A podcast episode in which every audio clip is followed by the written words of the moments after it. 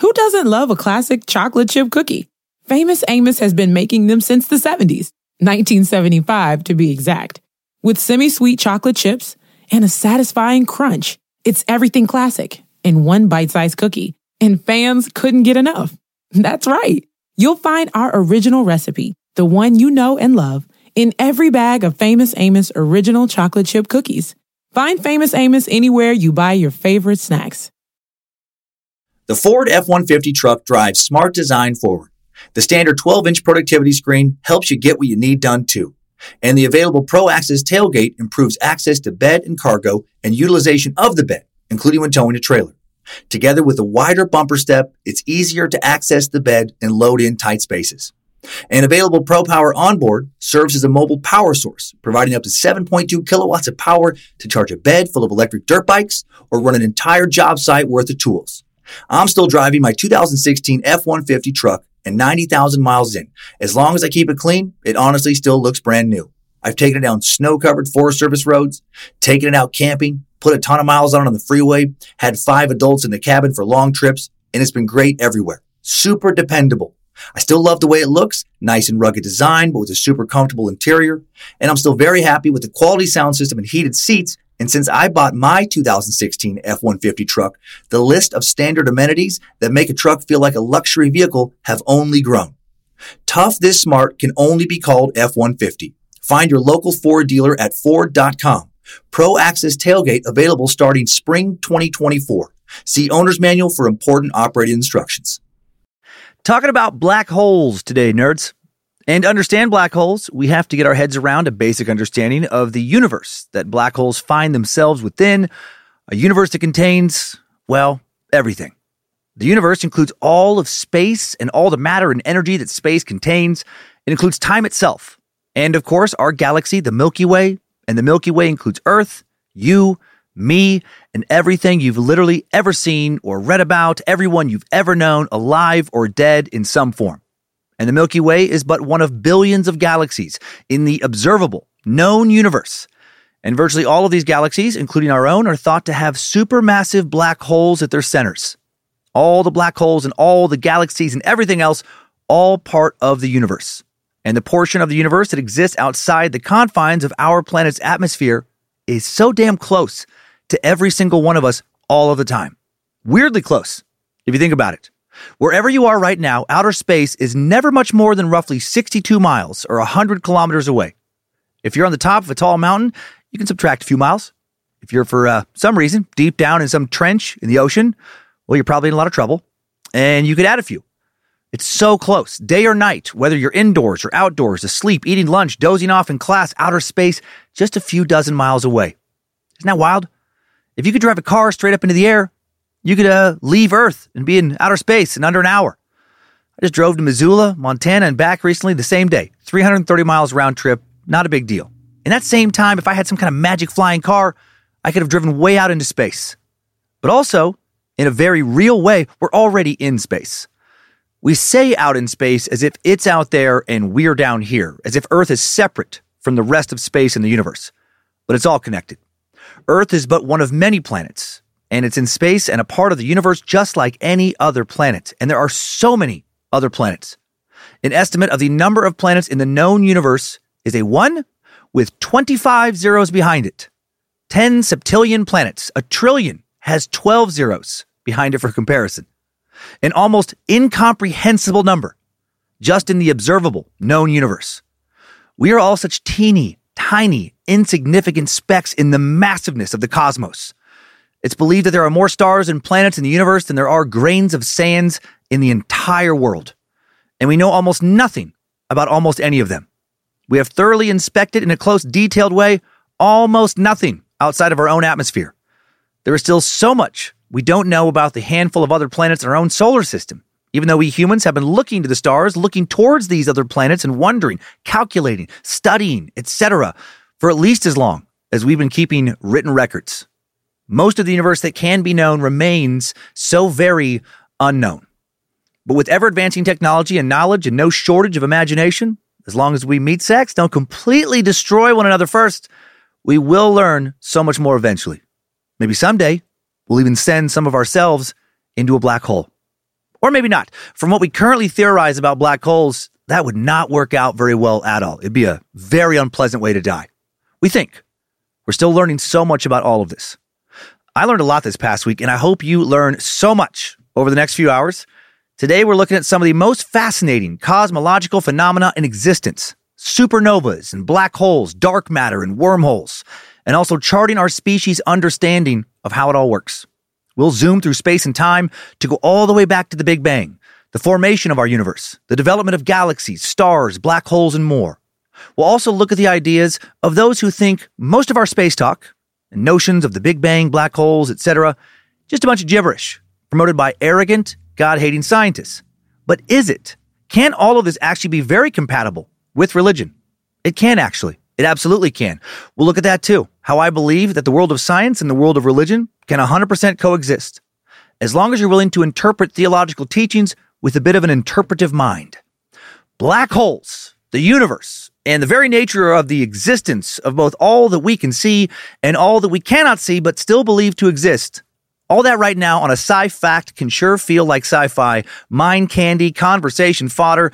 Let's all at least feel a little smarter after absorbing this heady, trippy nature of our existence black hole sun edition of Time Suck. This is Michael McDonald, and you're listening to Time Suck. Ah! You're listening to Time Suck.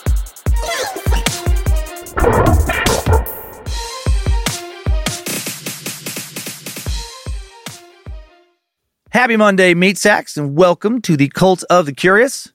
I'm Dan Cummins, the master sucker, destroyer, possibly, of the Library of Alexandria. Got to make sure the statute of limitations has run out on that. Maker of adult keychains. And you are listening to Time Suck. Uh, happy seventh anniversary to this show. Uh, Time Suck's first episode came out on September 19th, 2016, and what a wild ride it has been ever since. Uh, we also now have over 20,000 reviews on Apple Podcasts, over 13,000 reviews on Spotify, many more reviews other places. So thank you, thank you, thank you. Every review truly helps. Uh, well, most of them. The five star reviews truly help. Some of the others, not so much. Uh, it has been humbling to get so many good reviews. They all help us find new curious meat sacks to bring into this interesting little ecosystem we have here. Uh, also, thanks to everyone who's uh, been watching, sharing, liking, leaving comments under my new stand up special on YouTube, trying to get better. Uh, it has to have the most absurd comment section of any stand up special on YouTube now. Uh, at Chris Aker DV2BU posted, We need to have some keychains with big balls and a nice shaft.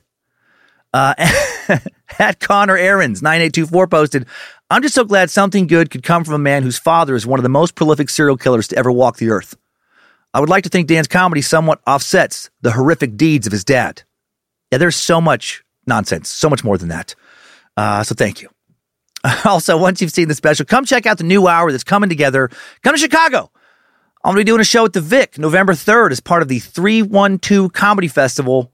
Uh, it's going to be a really fun show and more shows at dancummins.tv. And that's it. Other than I hope everyone coming to the Wet Hot Bad Magic Summer Camp has the best time this week. And now for a topic that covers pretty much everything to ever exist, aka the cosmos. Our Patreon supporting space lizards voted for me to suck some black holes, and I did not interpret that as a deep dive into either buttholes or a racially, uh, a racially defined subgenre of pornography. So here we are. I'm sucking vortexes created by collapsing stars that destroy everything in their path and proximity. Before covering black holes today, including what might happen to you if you got sucked into one, and the possibility that black holes may have already passed through Earth, we'll also be taking a big uh, macro view of things, extremely macro, the most macro of all macro uh, zoom outs. Today, we'll be putting on our Bill Nye Science Guy hats and looking at the entire universe, all existing matter and space considered as a, a whole to understand where black holes fit into all of that. And we'll examine our currently culturally divided view of space and the nature of the cosmos as well. A lot of shit.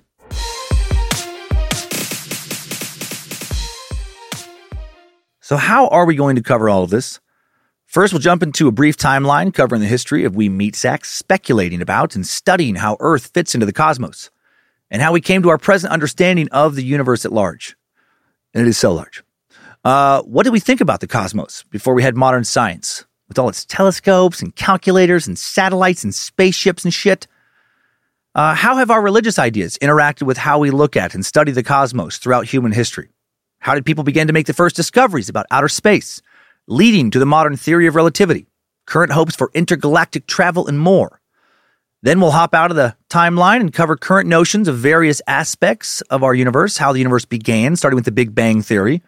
We'll look at our own planet, how the scientific community currently believes life was created and evolved and continues to evolve here, how the scientific community's belief differs from the beliefs of creationists and those who adhere to the concept of intelligent design, and also how faith and science can coexist and not oppose one another. That's right. You sure as shit can be someone who is both very religious and also very scientific. Don't let certain narrow minded atheists or narrow minded religious leaders tell you any different. Don't let them invent any boxes that they then say you have to exist inside of. Nobody puts baby in a corner. You can have all sorts of different combinations of beliefs. Belief paradigms are just as limitless as stars in the universe, stars that can collapse into black holes. Now get in here, crawl up that ladder, and hop aboard my spaceship. And yes, my spaceship has a fucking ladder. It's a base model. Please don't make fun of it. It was a lease return, and I got a very good deal on it. Time suck timeline. Engage. Strap on those boots, soldier. We're marching down a time suck timeline. long, long before we had any access to modern scientific technology, we meat sacks began to try to untangle the mysteries of the cosmos. In the 16th century BCE, Mesopotamian cosmology, reconstructed from Sumerian and Akkadian writings, showed a belief in a flat circular Earth enclosed in a cosmic ocean, a mythological motif that would appear in many subsequent cosmologies describing a cosmos that was like a, a body of water from which the Earth arose. The cosmic ocean represents or embodies chaos. And uh, what a bunch of fucking idiots. They actually believed that the earth was flat. Can you believe it? Can you believe those fucking morons? Now that we have satellites and spaceships and telescopes and a much greater understanding of science in general, now, of course, no one would believe in something that utterly ridiculous. No one would be that fucking stupid. Wait, no, no, we still have people. We still have a lot of people, actually, who uh, still truly believe that the earth is flat. Uh, and we always will, I imagine. No one can force you to change your thoughts or imprison your imagination for better or for so much worse. You can believe anything you want to, no matter how utterly absurd that belief might be. Uh, from the 15th to the 11th centuries BCE, ancient Hindu beliefs describe the universe originating from a golden egg like image, whose name literally translates to golden womb or universal womb. And this has to, uh, this has, of course, uh, excuse me, been proven to be uh, you know, 100% true. Uh, you, you dig into some scientific scholarly articles about the nature of the cosmos, and, and you will find a bunch of nerds who just won't shut up about how the entire universe was once uh, the yolk inside a massive golden egg. Mm-hmm. And we've been looking for the massive space chicken who laid that egg ever since. Or space Sasquatch, something that Nimrod laid that egg. It only makes sense that the god of the suck first shifts gold. Hail, Nimrod! It is likely, of course, that Lucifina helped get that magic egg out of his magic ass by sticking a finger in there when they were maybe doing some space fucking or something. I don't know. There's a lot of theories about the origins of the universe. And I might be the only one who, uh, you know, may believe in that one.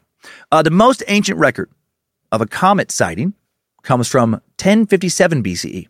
Long time ago, the ancient Chinese were meticulous in keeping a variety of astronomical records as they struggled to figure out the cosmos, enabling modern historians to establish that Chinese astronomy goes back to at least 1800 BCE. Astronomy was very much a part of ancient Chinese royal life, and emperors directly employed astronomers to chart the heavens and record the phenomena of celestial bodies, like comets, taking detailed notes and recording the time of sightings accurately. As a result, the Chinese developed an extensive system of the zodiac, designed to help guide the life of people here on Earth. As is the case with Western astrology, the Chinese had 12 houses. They also divided the sky into four quarters with seven mansions in each, making 28 in total, and these were used to chart the position of the moon as it crossed through the sky. The Chinese zodiac signs still used today are thought to have been developed in the 5th century BCE, roughly 2,500 years ago. And maybe they were influenced by people from the Mesopotamian valley that might have traded with, you know, the, uh, the Babylonians, or they might have traded with the Babylonians. Excuse me. Jury is divided on if that happened or not. Uh, the Babylonians are believed to have come up with their 12 zodiac signs over a thousand years earlier in the 19th century BCE. Uh, back to China, the ancient Chinese had uh, some pretty fantastic, sweet notions about the cosmos. They believed that solar eclipses occurred when a celestial dragon devoured the sun. They also believed that this dragon attacked the moon during lunar eclipses. In the Chinese language, the term for eclipse also means to eat. I love it. Think about how much more exciting eclipses would be if we still truly believe that fucking space dragons are out there, right? Zipping around through the cosmos, I don't know, popping out of their space caves here and there, getting off their space gold hills or whatever they would be doing, occasionally gobbling up the sun or moon, I guess, I don't know, spitting them back out. Just, oh no, space dragon, please, we need, we need that. We, we really need that. Stop eating our sun, you son of a bitch. Oh, he, oh, he did it. He fucking did it. No more. Oh, wait. Oh, wait. Oh, he spit it back out. Oh, thank you, Space Dragon. Ancient Chinese also believed that the earth was flat because they were fucking idiots. And luckily, no one alive now. Oh, wait, no, we, we already went over that. Uh, actually, some people today will point to ancient China and Mesopotamia as proof that the earth is flat. Basically, they believe that back before the Illuminati, and the reptilians started controlling the narrative, right? Started controlling the dissemination of knowledge and filling our heads with their stupid lizard people propaganda. We used to know the truth. Uh, yeah, okay. Uh, and those uh, same powerful, manipulative, and world controlling reptilians just what? Just forgot to hide ancient beliefs from us? That contradict what they supposedly want us to believe now? That doesn't make a lot of sense, does it? Uh, maybe instead of there being a conspiracy, maybe people back then only believed that the earth was flat and that dragons ate the moon and shit because they didn't have telescopes and so many other investigatory and or mathematical tools of modern science. Maybe that. Uh, one more uh, interesting note on the ancient Chinese. The main job of their astronomers was to chart time, announce the first day of every month, and predict accurately lunar eclipses. And if they were wrong in their predictions, they were frequently beheaded. Holy shit. And you thought your job was stressful. Uh, it's going to be really hard to uh, say exactly when the next eclipse will be, Your Highness. Uh, the space dragons, they're, they're very unpredictable. But I should be able to narrow it down to the month, maybe the week. I'm sorry, what? Uh, no, yeah. No, I, I do like having my head attached to my body very much. Why do you ask? Oh, I see. Uh, sure, sure. You know, I can go back to my books and narrow it down to the day. Hour. Really? hour. I need to predict. Okay. Uh, yeah, no problem, Your Highness. And then proceeds to quietly, uh, you know, pack stuff up at home, sneak off, start a new life, and leave his family in the middle of the night. Tough job being an ancient Chinese astronomer. Uh, back to Mesopotamia. In the 6th century BCE, the Babylonian map of the world shows the Earth surrounded by a cosmic ocean with seven islands arranged so it uh, you know forms a seven-pointed star, an image that would be reflected later in biblical cosmology. Soon the Greeks will imagine the universe as something more than a big ocean, with the world bobbing in the middle like a beach ball. And yes, ball. Uh, the ancient Greeks did think the world was round. They were a pretty smart group of BCE meat sacks. Uh, they also believed a bunch of crazy shit as well. Of course, they did. It was a long time ago. Uh, the early Greeks, uh, Greeks, excuse me, believed that the first being was chaos, corresponding to the opening of the biblical book of Genesis. Right after, in the beginning, God created the heavens and the earth. It reads, The earth was without form and void, and darkness was over the face of the deep. Right? It was chaos. The Greeks believed that chaos created and then mated with a goddess called Night, and their offspring eventually produced all the gods and men. A universe created from chaos was in perfect keeping with the Greek belief in an unpredictable nature run by capricious gods. But in the 6th century BCE in Ionia, present day Turkey, a new concept developed that the universe is knowable because it exhibits an internal order. There are regularities in nature that permit its secrets to be uncovered. Nature is not entirely unpredictable, there are rules. Cue generations of Greek scholars doing their best to understand these rules, to understand the true nature of the cosmos. Anaximander, a Greek philosopher born in 610 BCE and known as the founder of astronomy, used geometry and mathematical proportions to help map the heavens. The cosmological model he proposed was a ring of fire surrounding the Earth, and that it was hidden from view except through vents.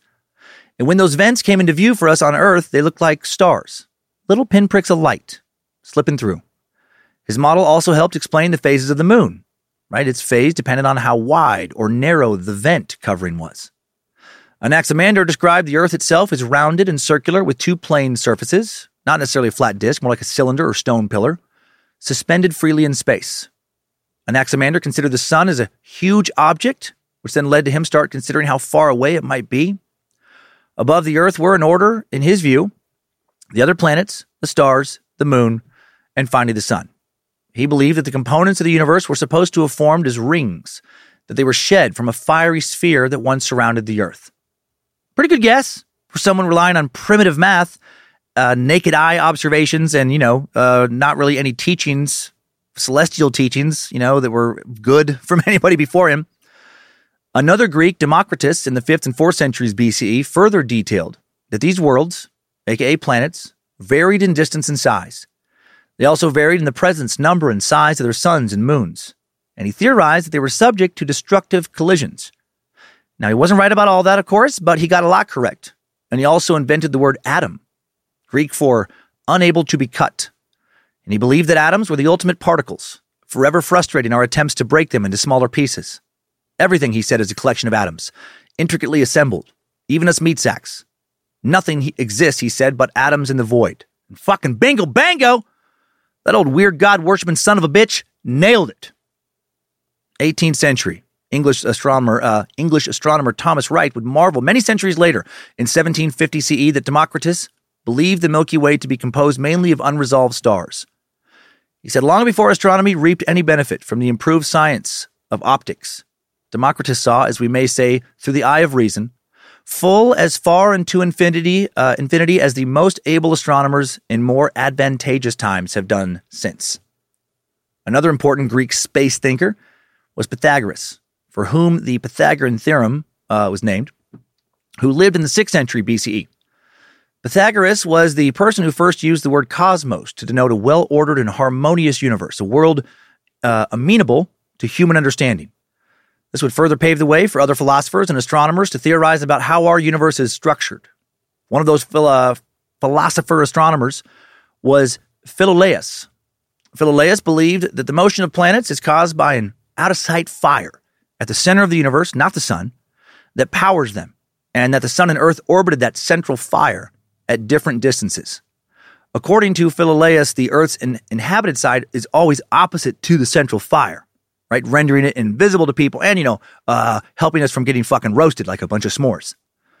His model depicted a moving Earth simultaneously self rotating and orbiting around an external point, but not around the sun. A few years later, the famous Athenian philosopher Plato claimed that circles and spheres are the preferred shape of the universe, aka the shape of planets. That the Earth is at the center and is circled by, ordered in to outwards, uh, the Moon, Sun, Venus, Mercury, Mars, Jupiter, Saturn, and finally what he called the fixed stars located on the celestial sphere. For Plato, the stars were fixed in place in that sphere of fire that once encircled the earth. In Plato's complex theory, the uh, uh, demiurge, the artificer, artificer who created the world, uh, prescribed these circles to move in opposite directions. Three of them with equal speeds, and others with unequal speeds, but always in proportion. These circles are the orbits of the heavenly bodies, the three moving at equal speeds are the Sun, Venus, and Mercury, while the four moving at unequal speeds are the Moon, Mars, Jupiter, and Saturn. The complicated pattern of these movements is bound to be repeated again after a period called a complete or perfect year. Aristotle followed, uh, excuse me, man, Aristotle followed, uh, come on, mouth, in Plato's footsteps, centering the spherical Earth in the middle of the universe. At this point, you might be wondering, why was it the Greeks who came up with all this shit? Why not, uh, you know, China or India, both places with rich traditions of astronomy and mathematics at this time? Well, some historians think it has to do with the unique city state political structure of the Greek islands. A variety of political systems existed in very close proximity to one another. Since there was no single concentration of power enforcing a top down, you know, uh, way of thinking about the universe in an area that also shared the same basic culture and members of various city states frequently communicated with one another, free inquiry Curiosity and dissent was possible, and open dialogue between people with different ideologies led to faster advancements than it would have had some king or other leader been dictating how everybody needed to think. Uh, but that didn't mean that other places weren't also figuring shit out.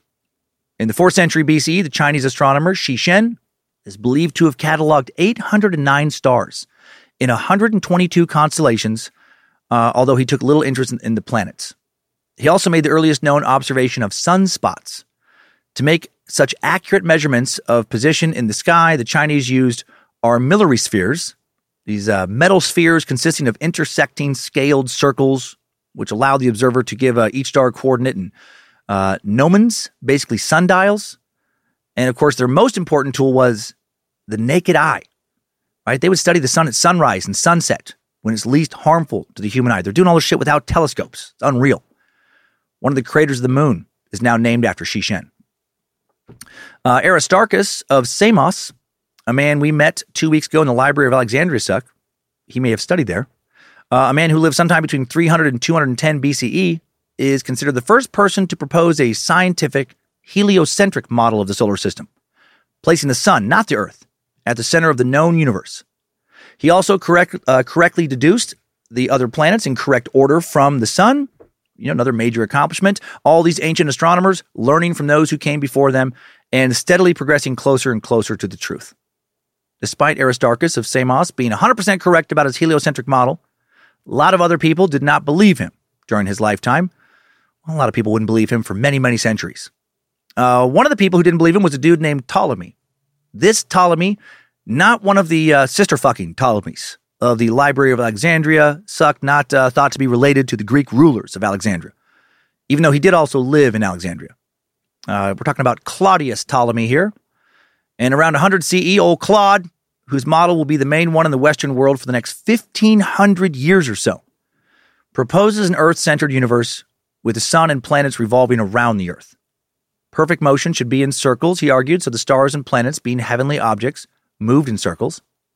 His book, The Almagest, which also cataloged 1,022 stars and other astronomical objects, remained the most authoritative text on astronomy and uh, you know the largest astronomical catalog until the 17th century which is unfortunate because despite how smart he was uh, and you know he did document a lot of space shit he had a lot of stuff wrong the almagest was the culmination though of ancient greco-roman astronomy more advancements would mainly take place further east now for a long long time from the 5th to the 13th centuries cosmologists outside of the european uh, or outside of europe uh, would make serious gains in understanding the universe. Europeans, not so much, thanks to the Dark Ages. Yay, people getting literally tortured, imprisoned, and banished, hanged, burned alive, etc., for daring to be curious meat sacks, coming to logical and well researched scientific conclusions and sharing those conclusions with others. What a world! Ban the witch! Ban the scientist! The Dark Ages, a former suck subject, witnessed the near complete and total suppression of intellectual thought and scholarship across the continent. During this time, the written word became scarce and research and observations went dormant. But while Europe had fallen into a needless and entirely avoidable intellectual coma, the Islamic Empire, which stretched from Moorish Spain to Egypt and even China, was entering its golden age. Astronomy was, a, was of particular interest to Islamic scholars in Iran and Iraq. In the 8th century, under a Caliph of Baghdad, Al uh, Mamun, the first observatory was built in Baghdad and then subsequent observatories uh, built elsewhere in the coming years around Iraq and Iran. Since this was before the telescope had been developed, the astronomers of the time used observational sextants, instruments for determining the angle between the horizon and a celestial body such as the sun, moon, or star. These tools, some as large as 40 meters long, were critical to the study of the angle of the sun, movement of the stars, and understanding the orbiting of the planets. They didn't help you see celestial bodies any clearer, but they did allow you to measure how far they appeared to be from one another and the path they took to travel across the sky. Middle Eastern astronomers also started to write books on astronomy. In the Book of the Fixed Stars, Islamic scholar Al Sufi combined Ptolemy's work of mapping constellations with Arabic astronomical traditions. Written around 964, the book contains extensive illustrations of each constellation from both the terrestrial perspective, looking up from Earth, and the inverse, as the constellation would look from outside the sphere of the fixed stars. This book includes some of the first known recordings of what we would later understand to be another galaxy. Again, doing a lot of shit without telescopes. The star on the right side of the belt of Andromeda is not actually a star, as Al Sufi originally thought, but is instead one of only two galaxies visible to the naked eye. He had recorded an observation of what we would later come to know of as the Andromeda Galaxy. All of these works would have a massive amount of influence on astronomy when they reached Europe centuries later for most people. They became widely disseminated during the Renaissance. One of Islam's most famous astronomers and scientific thinkers, Hassan ibn uh, al Haytham, is now known as the father of optics because he was the first person to crack the code about how we perceive light. And he did that roughly a thousand years ago, sometime between 1010 and 1020 CE. He figured out that light traveled in a straight line into our eyes, but not out, which was a new idea. For hundreds of years, it was thought, uh, you know, by people like Ptolemy, that our eyes actually emitted light, like an interior flashlight. I don't know how they didn't figure out, uh, you know, like uh, that that was wrong just based on our eyes not glowing at night, but you know, whatever. Uh, this work would ultimately help develop the camera obscura and eventually aid in the invention of the telescope. And now let's head back to Europe right after the sponsor break. There was no great place to do it this week uh, at around this point in the show. And it, this seems like the least intrusive. This show is sponsored by BetterHelp. If you suddenly had an extra hour show up in your day every day, what would you do with it? Work out, sleep, read a book, play Fortnite, call your mom, take judo lessons, finally watch all the episodes of Shameless? A lot of us spend a lot of our time wishing we had more time. But why? Time for what? If time was unlimited, how would you use it? The bad news is that you're not going to get that 25th hour. But what you can probably do is reprioritize where you spend some of your time. Therapy can help you find what matters to you so you can do more of it with your time. This year, my health is more important to me than cranking out another stand up special as fast as possible. So I canceled a tour, sacrificed that income, and decided to spend a lot of the time I just got back working out more, resting more, relaxing more, and enjoying time with family, friends, and just myself. And I'm so glad I did. I feel better than I have in a long time. And my BetterHelp therapist, Debbie, was very helpful in getting me to make the decision to pull back. Thank you, Debbie. If you're thinking of starting therapy, give BetterHelp a try.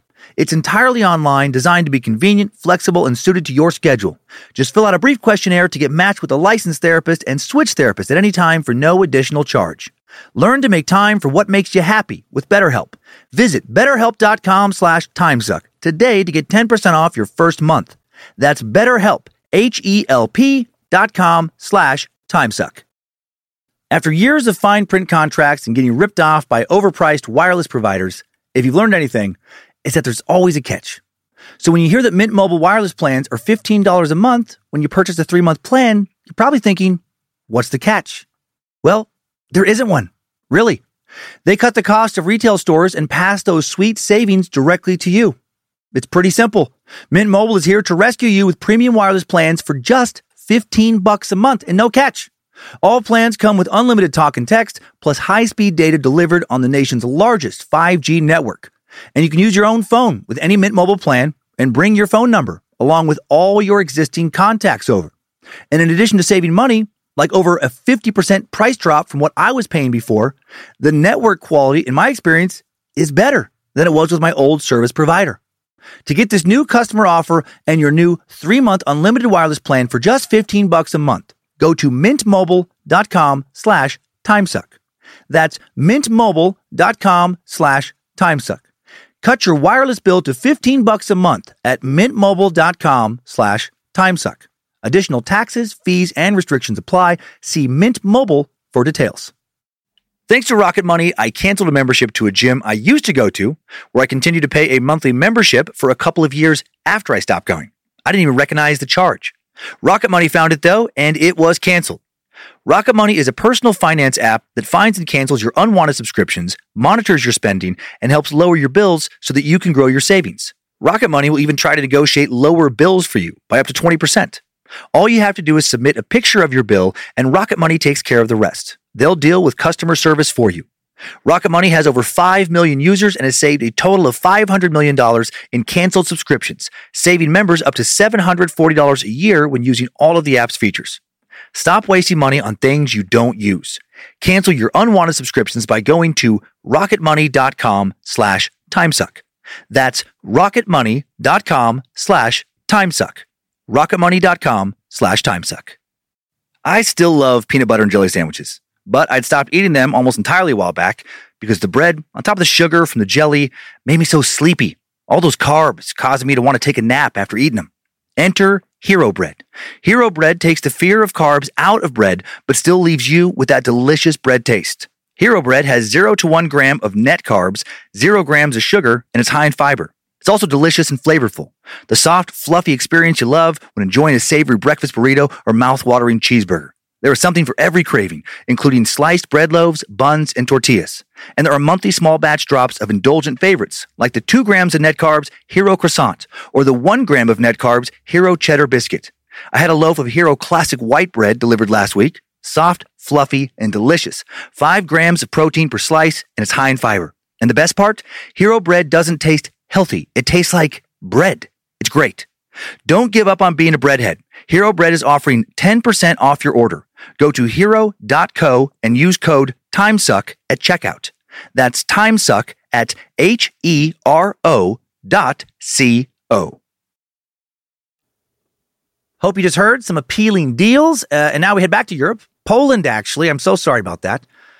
Going to get into Copernicus and how he really pushed towards, uh, you know, humanity towards understanding the sun is the center of our solar system and not the Earth. Born on February 19th, 1473, in Turin, Poland.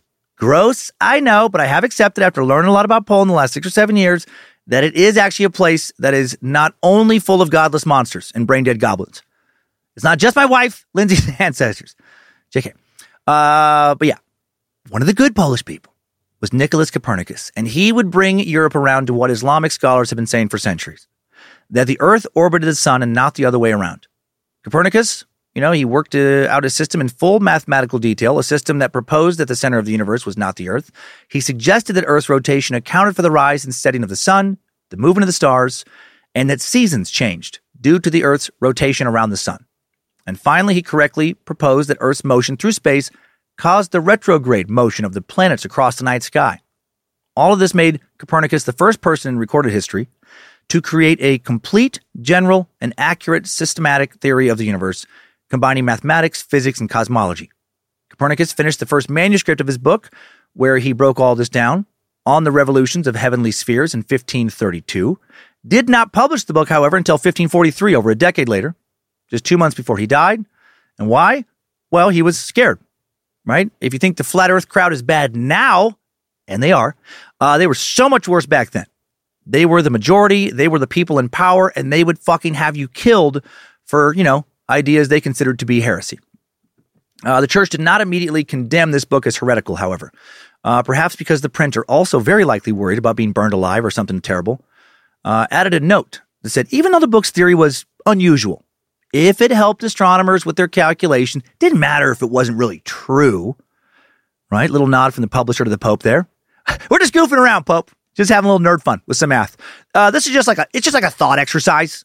Copernicus is not actually saying that the Earth is not the center of the universe, and the only thing that God cares about or that matters. No, no, no, no, no, no. He's just, uh, he's just saying that if it was, it would be one way of explaining why the stars and planets and stuff move like they do. One of many ways. It, it's stupid. It's fucking stupid, really. Uh, thank you for being kind and gracious enough not to uh, have us killed. I'll, I'll show myself out.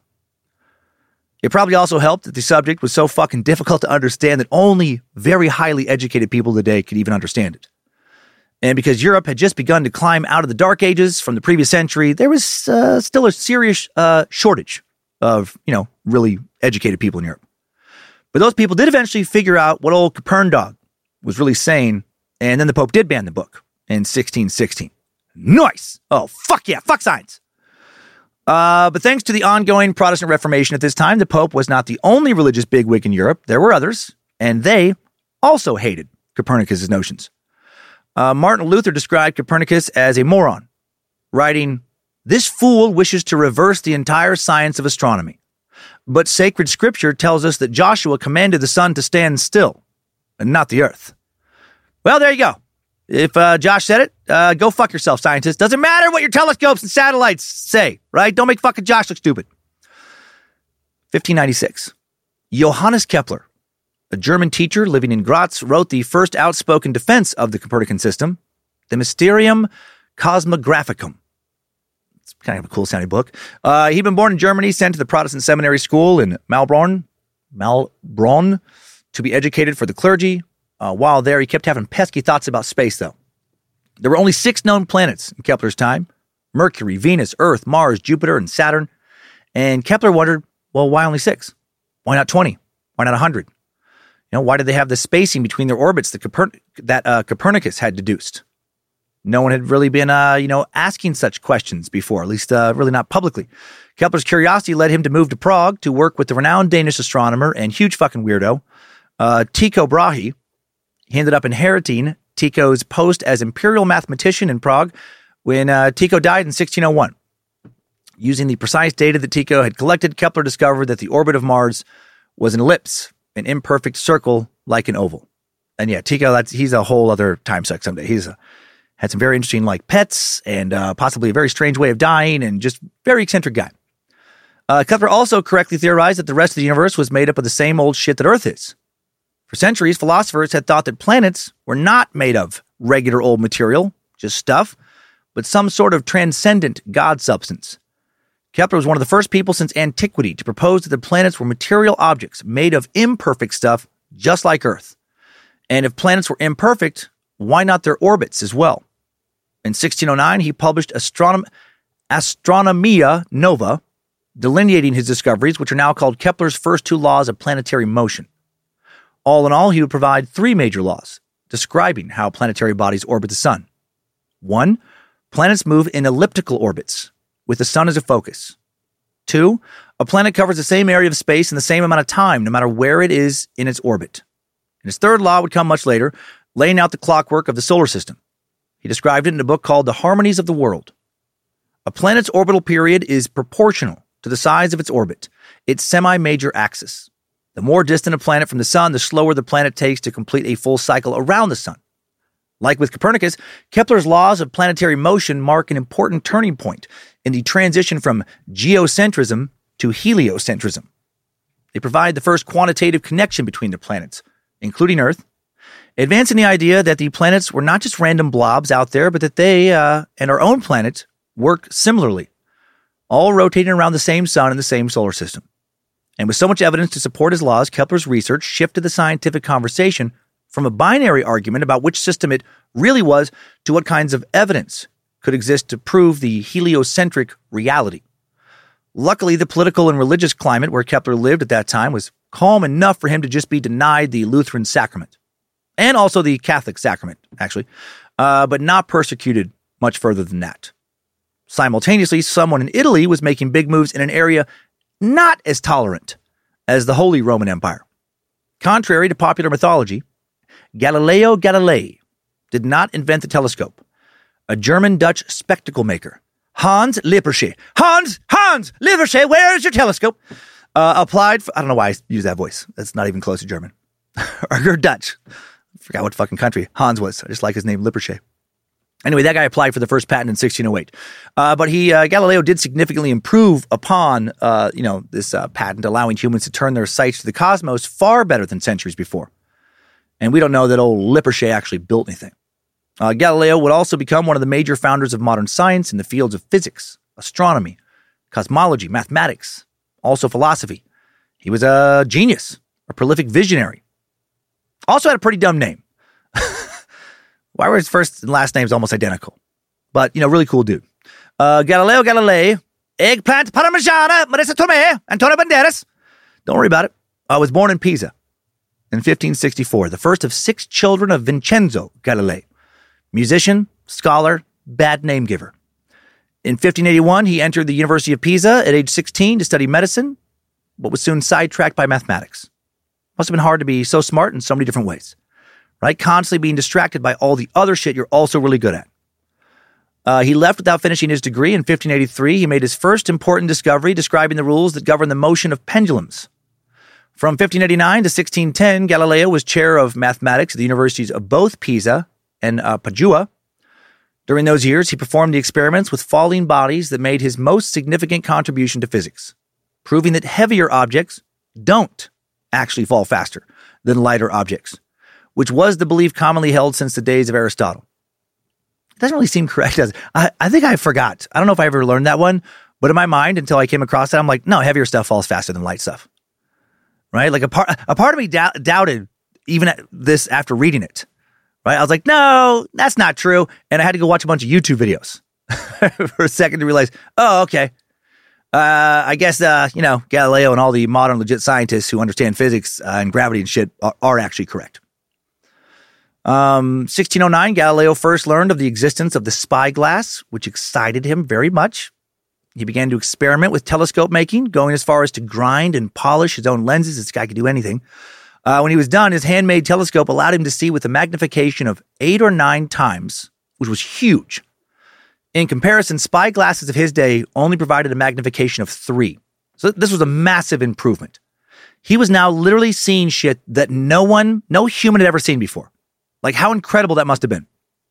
Uh, just like in more recent years, whenever a new telescope is built that is way more powerful than previous telescopes, what an amazing thing to be the first or one of the first people to see further out into the cosmos than literally anyone before. I think it was probably more amazing back in Galileo's day, you know, than it is now because at least now astronomers, you know, they're fairly accurate in theorizing what's out there beyond what we can currently see. But back then they had no fucking clue really. It was all so much more novel. Uh, his amazing invention allowed Galileo to be the first person to see craters on the moon, track the phases of Venus, see the rings of Saturn, and much more. Of all his telescope discoveries, he is perhaps most known for his discovery of the four massive moons of Jupiter now known as the Galilean moons of Io, uh, Ganymede, Europa, and Callisto. Galileo may have also made the first recorded studies of the planet Neptune, though he didn't recognize it as a planet at that time.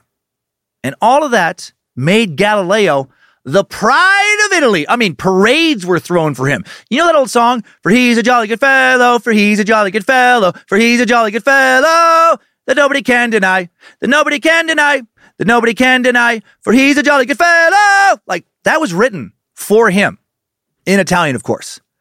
Uh, the loose translation sounds like Maserati Bugatti Spaghetti, Maserati Bugatti Spaghetti, Maserati Bugatti Spaghetti, Luigi Pizza Pie, Luigi Pizza Pie, Luigi Pizza Pie, Maserati Bugatti Spaghetti, Luigi Pizza Pie. Fucking masterclass, nailed it. You get it. No, he wasn't celebrated for that shit. Uh, So it's a, it's the little things. It's the stupid things that make me laugh. Uh, his discovery actually made Galileo some very powerful enemies, of course. In his lifetime, all celestial bodies uh, were thought, and where he lived, uh, to orbit the Earth. Well, pretty much everywhere they were thought that. Uh, supported by the Catholic Church, any teaching that ran against that system was declared heresy. Right? You know, uh, in 1615, uh, mostly actually because of Galileo, uh, because of what he was saying. When first summoned to appear before a Roman Inquisition in 1616, Galileo was warned not to espouse heliocentrism as the truth. Sternly warned. Then in 1616, thanks to more science nerds and smarty pants uh, types, you know, starting to think Galileo was really onto something, the church banned Nicholas Copernicus's book on the revolutions of the celestial spheres. Enough is enough, you fucking nerds. I am Pope, and truth is whatever I say it is. Like it really was that kind of vibe.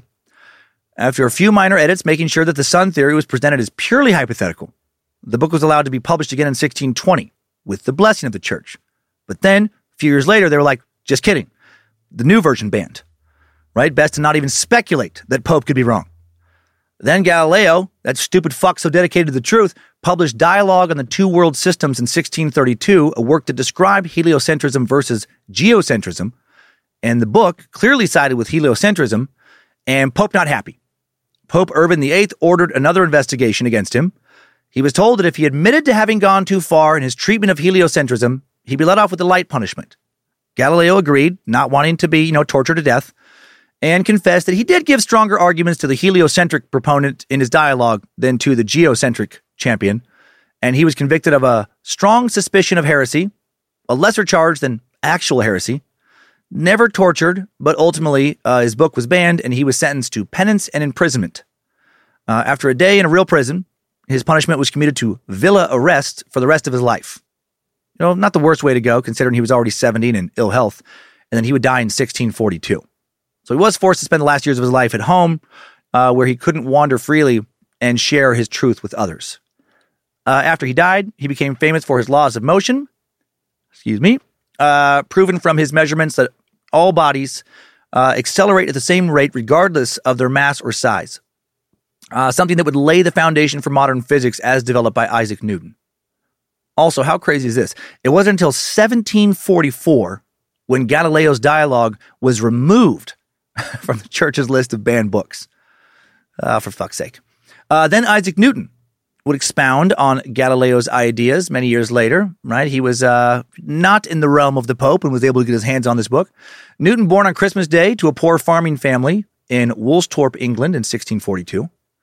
Isaac Newton arrived in the world only a few months after his father, Isaac Newton Sr., had died. Everyone assumed young Isaac would follow in his father's footsteps and manage their small farm, and he would not. Sickly, feeling abandoned by his parents, quarrelsome, unsociable, and a virgin to the day he died, crazy incel Isaac Newton was a fucking weirdo. Uh, also, perhaps the greatest scientific genius who ever lived. Newton would go on to attend Trinity College in Cambridge, England. While there, he took an interest in mathematics, optics, physics, and astronomy. After graduating, he'd take a job teaching at his college. Uh, was appointed the uh, second Lucasian Chair there, a position considered the most renowned academic chair in the world today. Been occupied by legends like Charles Babbage and Stephen Hawking. One of uh, Newton's greatest achievements was calculating the universal law of gravitation. It's amazing what you can do if you just fucking never think about sex. Uh, he found that as two bodies move farther away from one another, the gravitational attraction between them decreases by the inverse of the square of the distance. Thus, if the objects are twice as far apart, the gravitational force is only a fourth as strong. If they are three times as far apart, it is only a ninth of its previous power. And that helps scientists understand far more about the motions of planets and of the moon around the Earth than ever before. Now, the regular orbits of the planets could be predicted and measured with great accuracy, and soon Newton's friend Edmund Halley would discover how a certain comet seemed to appear at 76 year intervals. When he predicted correctly its return in 1758, it was named Halley's Comet after him posthumously. Uh, despite how correctly understanding a lot about celestial bodies, or despite you know now correctly understanding a lot about celestial bodies, we meat sacks uh, still had a lot of weird ideas. The Scottish philosopher David Hume toyed with the notion that comets were the reproductive cells, the fucking space jizz, the eggs or sperm of planetary systems, and that planets were produced by some kind of interstellar sex, right? Just some big fucking space dragon shooting his comet space jizz across the galaxy. Maybe Nimrod and Lucifina fucking making planetary babies and uh, deal whipping out planetary facials. I don't know. Uh, sometimes I'm kind of bummed that we now know so much more than we did back then and can't realistically entertain these very entertaining ideas anymore. Right? Not now, not now that we know the truth. It would be really fun to think that shit like that was still possible. At least we have aliens to still wonder about. Uh, others would, of course, keep pushing knowledge forward. Uh, in 1755, philosopher uh, Immanuel Kant asserted correctly that there were galaxies outside of the Milky Way. 1837, Frederick Bessel, Thomas Henderson, and Otto Struve measured the parallax of a few nearby stars. These were the first measurements of any distances outside our solar system. This also established the vast distance between stars and the true scope of the cosmos. Interestingly, just a few years later, in 1848, a very unlikely source uh, made an interesting proposition. That was poet, writer, and former suck subject Edgar Allan Poe, who made the first correct solution that we know of to something called Olbers' paradox. The paradox can be stated pretty simply Why is the night sky dark? The reason that this question is so important is because its answer can tell us about the distribution of stars and galaxies in the universe. I hadn't thought of this before, but actually, I think it's really cool. Consider the possibility that the universe is infinite and that it is filled with luminous objects, right? So many of them, objects full of light, like stars, full of so much light, right? And, you know, on, on the galaxies that contain them, there's so many of them. If this is true, then every sight line from the Earth will eventually intersect a bright object. And that means that if the universe is infinite and contains an infinite number of bright objects, the night sky should be lit the fuck up constantly. An infinite number of the universe's most powerful lights surrounding us. Much like standing in a thick forest, if you look around, all you should see are trees. Johannes Kepler first posed this problem in 1610. He also suggested a solution. The universe of stars, he believed, extended only out to a finite distance. Once your line of sight passes that boundary, it encounters only empty space. But how far is that boundary? Why is it there? What lies beyond it? In 1823, the German astronomer Heinrich Olbers suggested that starlight is gradually absorbed while traveling through space, and this cuts off the light from any stars beyond a sufficiently great distance. But that doesn't solve the problem either. If there are that many stars, a little dust would not absorb all that light that should be coming to us. After decades of astronomical speculation, the first scientifically reasonable answer was given in 1848. right, by the American poet Edgar Allan Poe. He suggested that the universe is not old enough to fill the sky with light. Right? The universe may be infinite in size, he thought, but there hasn't been enough time since the universe began for starlight, traveling at the speed of light, to reach us from the furthest research, uh, furthest reaches of space.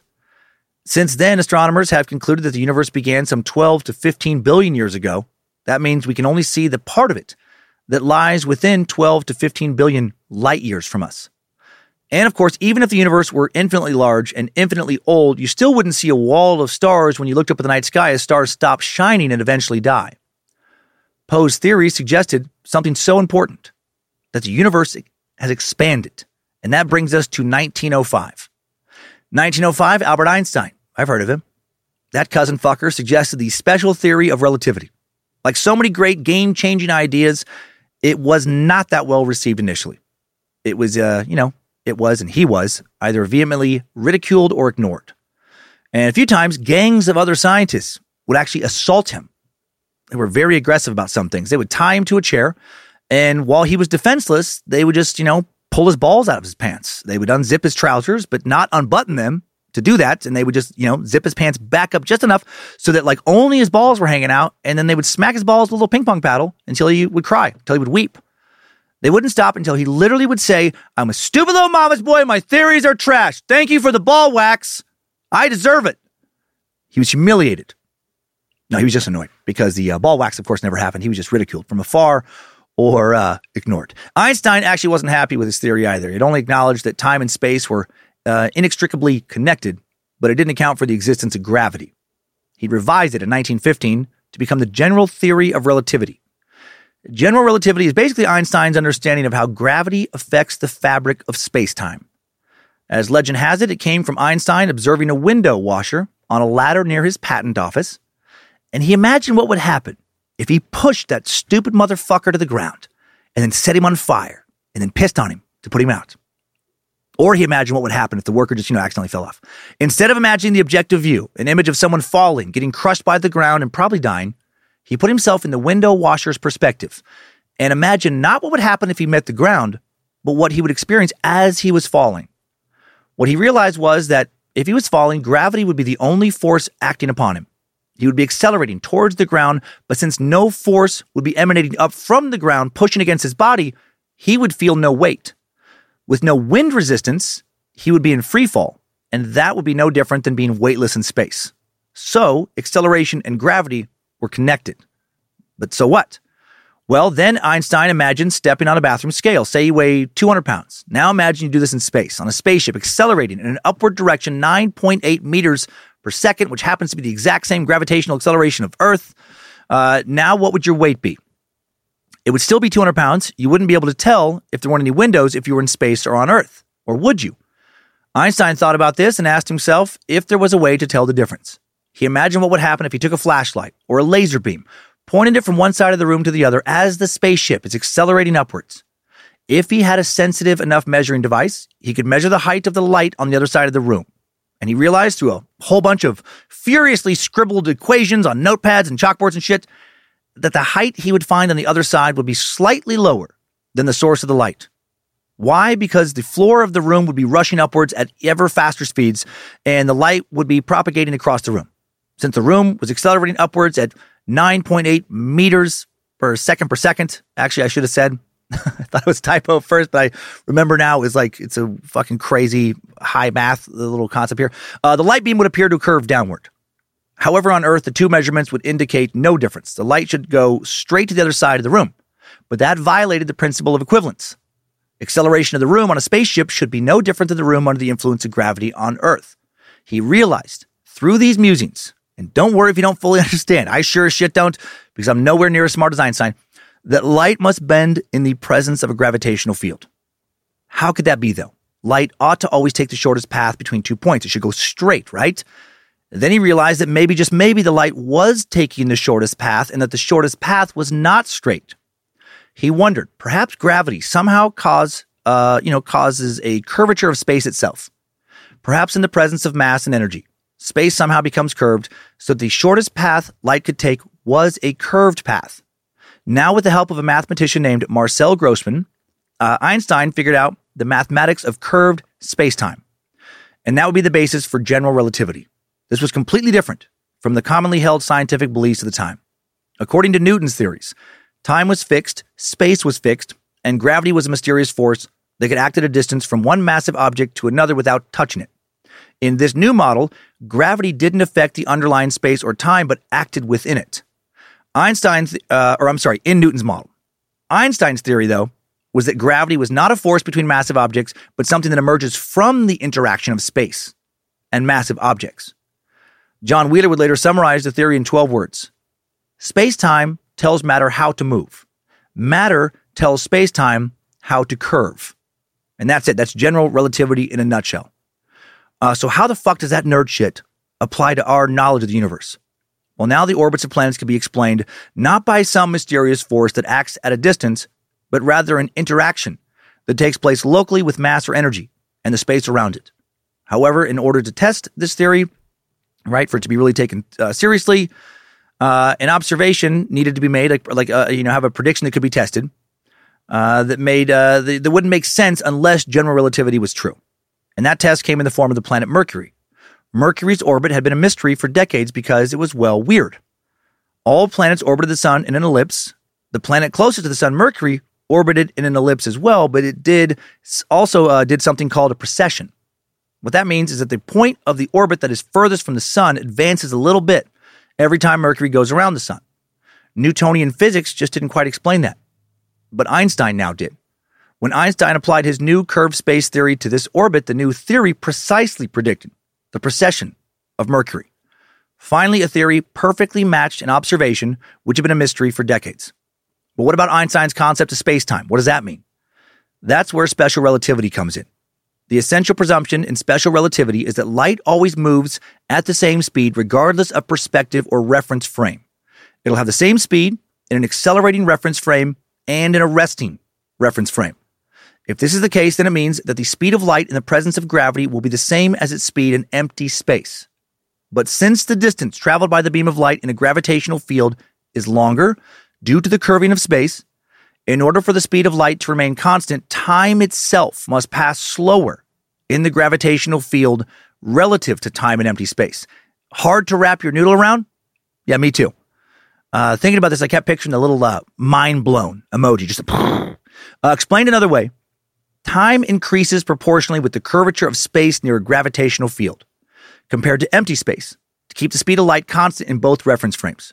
So time, just like space, is distorted by gravity. Isn't that fucking wild? Time is distorted. And that gives us what we call the fabric of space time. And this has massive implications. It implies that an observer experiencing no gravity will see the clock in a gravitational field running slower. This means that the clocks on Earth run slightly slower than clocks on the International Space Station. How fucking trippy is that concept? Technically, astronauts on the International Space Station age a tiny bit more slowly than us meat sacks down here on the Earth's surface. Not much. Every six months, they've aged 0.007 seconds less than us. Uh, this effect has been confirmed by many experiments and is taken into account in order to keep the clocks of GPS satellites in sync with clocks on Earth Otherwise, apps like Google Maps eventually would give you slightly inaccurate locations. Uh, this theory also predicts that in certain uh, regions of space, space time can get so distorted that nothing escapes, not even light. And this Lovecraftian horror is the reality of a black hole. Einstein's theory, uh, theory shows that within these black holes lies something that seems impossible, and that is a mass concentrated to an infinitely small point with infinite density, a place where general relativity fails. And we'll talk about this more in a bit. But there are theories that when you get near a black hole, one year there would actually be like, you know, 80 years back on Earth. You could, in some crazy, very theoretical, who knows if we'll ever have the tech to test this uh, way, you know, quickly beam, beam over to the edge of a black hole, stay there a few years, then come back to Earth and it would just be centuries later. Right? Again, the mind blown emoji. No one for sure knows what happens in a black hole, but again, in some crazy new reality where we could figure out how to enter a black hole and not die, then reemerge, you could have spent, you know, what was an hour inside the black hole, but thousands of years could have passed outside of it. That's how much these things are thought to fuck with the fabric of space time. Uh, very sci fi. Well, you know, maybe sci fact, maybe. Uh, currently thought that there is no chance of someone entering a black hole and doing anything but dying, though. Uh, back now to the early 20th century. We'll get into black holes more in a bit. After Einstein's big breakthrough with space time, a lot more discoveries would come in quick succession. Edwin Hubble in 1923 definitively demonstrated that our universe much larger than anyone else previously thought. Earth, our solar system, the Milky Way, none of those were the center of the universe, but one small part of it. Beyond our limited frame of reference was the Andromeda Galaxy, a Triangulum Galaxy, NCG 6822 uh, Galaxy, just to name a few. In 1929, Edwin Hubble would also discover something called the linear redshift distance relation. Uh, that is the discovery of an expanding universe, a universe that has been expanding since the Big Bang.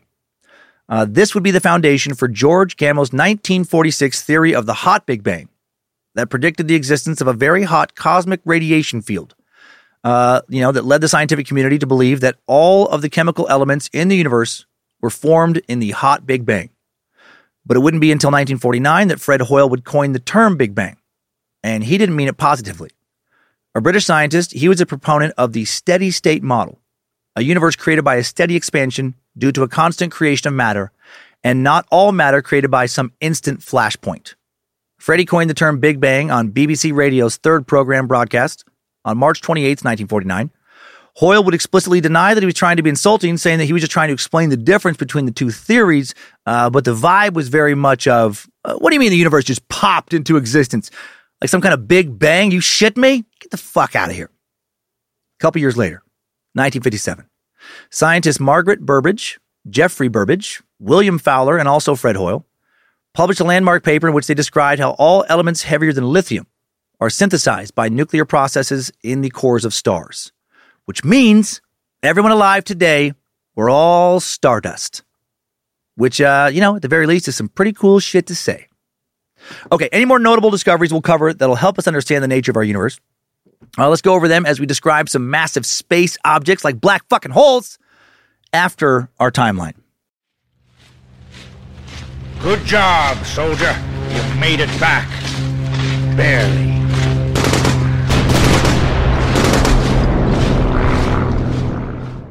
Dig in more to this Big Bang. Uh, the Big Bang Theory, uh, currently in the scientific world, the leading explanation for how the universe began. Simply put, it says that the universe as we know it started with an infinitely hot and dense single point that inflated and stretched, first at truly unimaginable speeds, and then at more measurable speeds over the next 13.7 billion years to the still expanding cosmos that we know today. Uh, existing technology doesn't yet allow astronomers to literally peer back at the universe's birth. Most of what we understand about the Big Bang comes from mathematical formulas and models.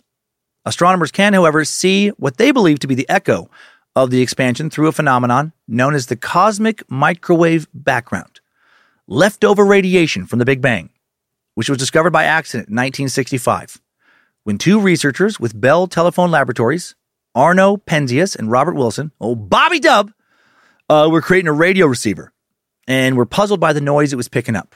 They soon realized that noise came uniformly from all over the sky. At the same time, a team at Princeton University led by Robert Dickey, oh, Bobby Dickey, fuck yeah, if we can't have a Richard, Dickey not a bad consolation prize.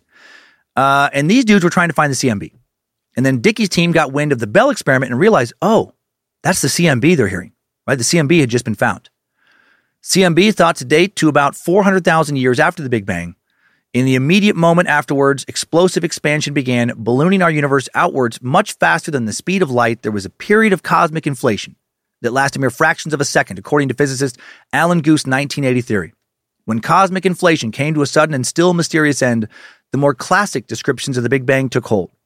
A flood of matter and radiation, known as reheating, began uh, populating our universe with stuff we know today uh, particles, atoms, stuff that would become stars and galaxies, and so on. This all happened within just the first second, after the universe began, when the temperature of everything was still insanely hot, somewhere around 10 billion degrees Fahrenheit, five and a half billion degrees Celsius. That's a fucking ridiculous set of numbers.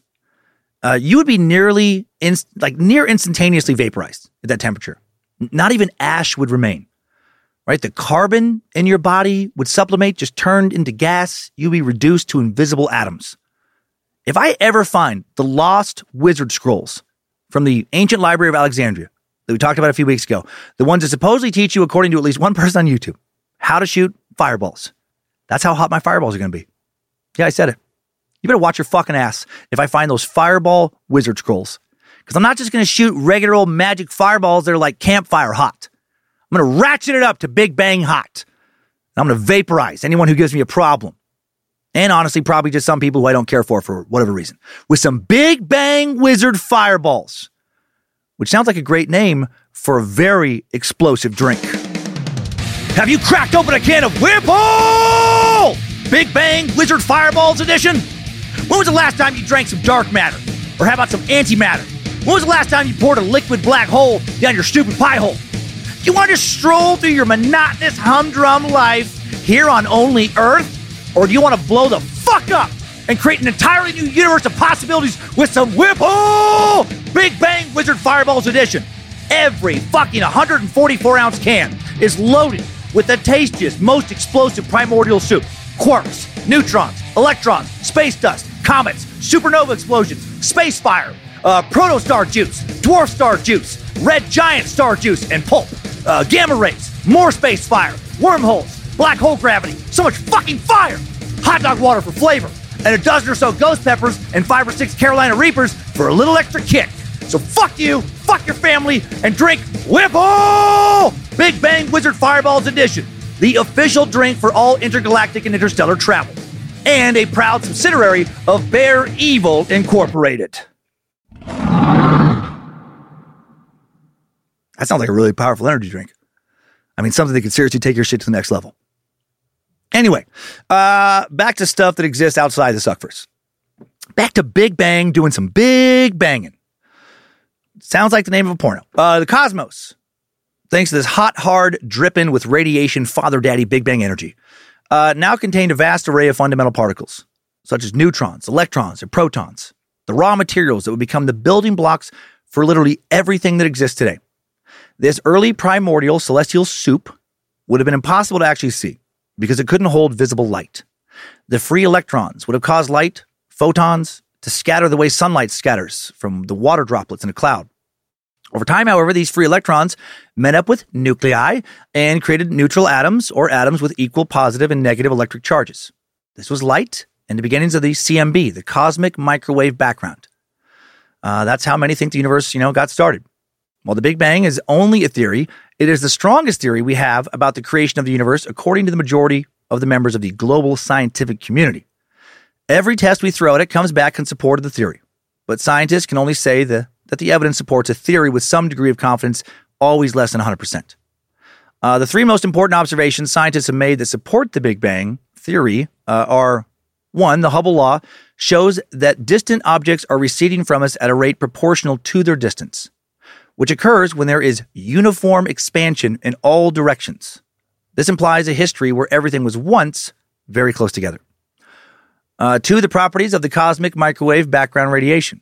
This shows that the universe went through a transition from an ionized gas, a plasma, and a neutral gas. Such a transition implies a hot, dense early universe that cooled as it expanded.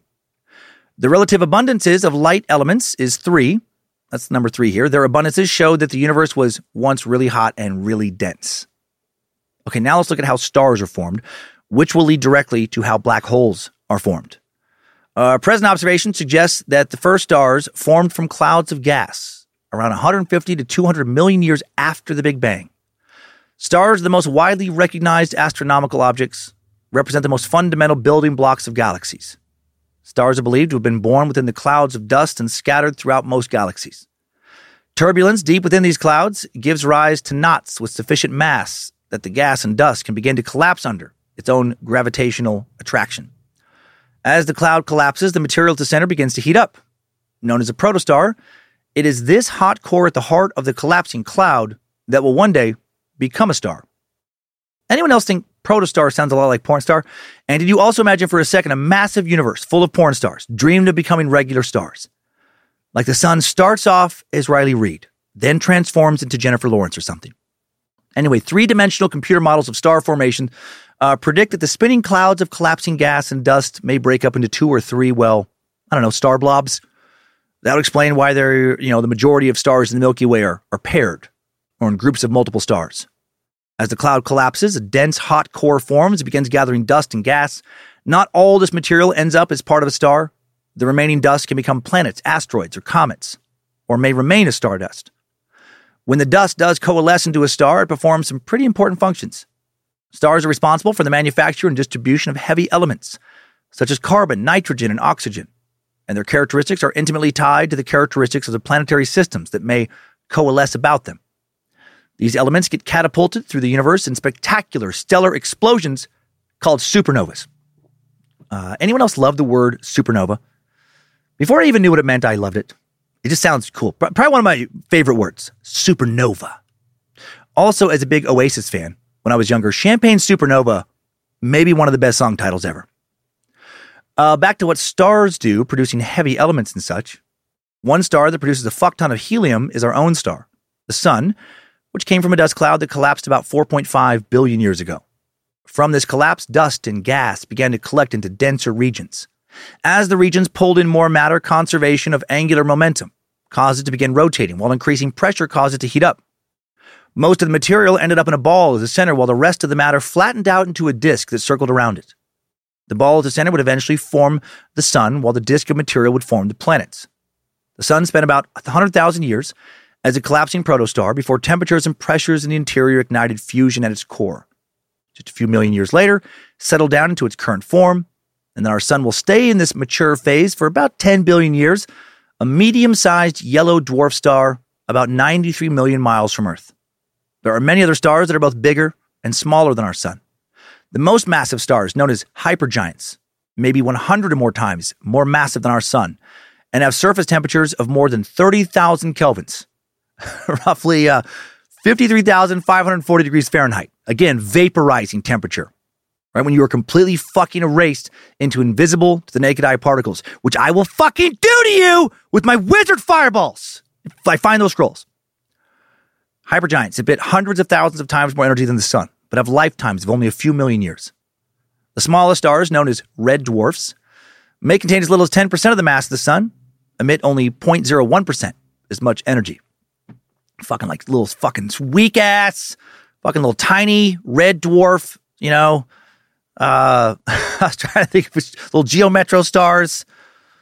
Uh, despite their diminutive nature, red dwarfs are by far the most numerous stars in the universe, have uh, lifespans of tens of billions of years. In general, kind of like with dogs, and I guess humans to an extent, larger the star, shorter the life. Once a star is fused, all the hydrogen in its core nuclear reactions cease. Deprived of the energy production needed to support it, the core begins to collapse into itself and it becomes much hotter. Hydrogen is still available outside the core, so hydrogen fusion continues in a shell surrounding the core.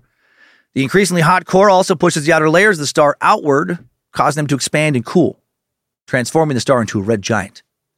If the star is sufficiently massive, the collapsing core may become hot enough to support more exotic nuclear reactions that consume helium and produce a variety of heavier elements up to iron. However, such reactions offer only a temporary reprieve. Gradually, the star's internal nuclear fires become increasingly unstable, sometimes burning furiously, other times dying down. These variations cause the star to pulsate, throw off its outer layers, and shrouding itself in a cocoon of gas and dust. What happens next depends on the size of the core, for average stars like our sun, the process of ejecting its outer layers continues until the stellar core is exposed. This dead, but still ferociously hot stellar cinder is called a white dwarf.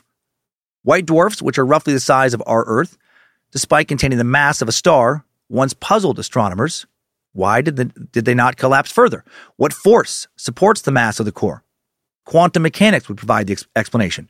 Pressure from fast moving electrons keeps these stars from collapsing. The more massive the core, the denser the white dwarf that is formed.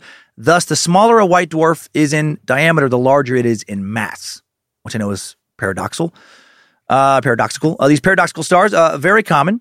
Our own sun will be a white dwarf billions of years from now. White dwarfs are intrinsically very faint because they are so small and lacking a source of energy production. They fade into oblivion as they gradually cool down. If a white dwarf forms in a binary or multiple star system, it may experience a more eventful demise as a nova. Nova, Latin for new. Nova, once thought to be new stars. Uh, today, we understand that they are, in fact, very old stars, the white dwarfs. If a white dwarf is close enough to be a companion star or to a companion star, its gravity may drag matter, mostly hydrogen, from the outer layers of that star onto itself, building up its surface layer. When enough hydrogen has accumulated on the surface, a burst of nuclear fusion occurs, causing the white dwarf to brighten substantially and expel the remaining material. Within a few days, the glow subsides and the cycle starts again. Sometimes, particularly massive white dwarfs may accrete so much mass that they collapse and explode completely, and that is a supernova. Fuck yeah, bro. Someday you will find me caught beneath the landslide of a champagne supernova, a champagne supernova in the sky. It sounds, it sounds a lot better when they sing it. A supernova, not merely a bigger nova. In a nova, only the star's surface explodes. In a supernova, the star's core collapses and then explodes. This is because a complex series of nuclear reactions leads to the production of iron in the core. And this fusion takes so much energy that the star no longer has any way to support its own mass, and the iron core collapses. In just a matter of seconds, the core shrinks from roughly 5,000 miles across to just a dozen, and the temperature spikes 100 billion degrees or more. Sounds pretty hot. Uh, the outer layers of the star initially begin to collapse along with the core, but rebound with the enormous release of energy and are thrown violently outward.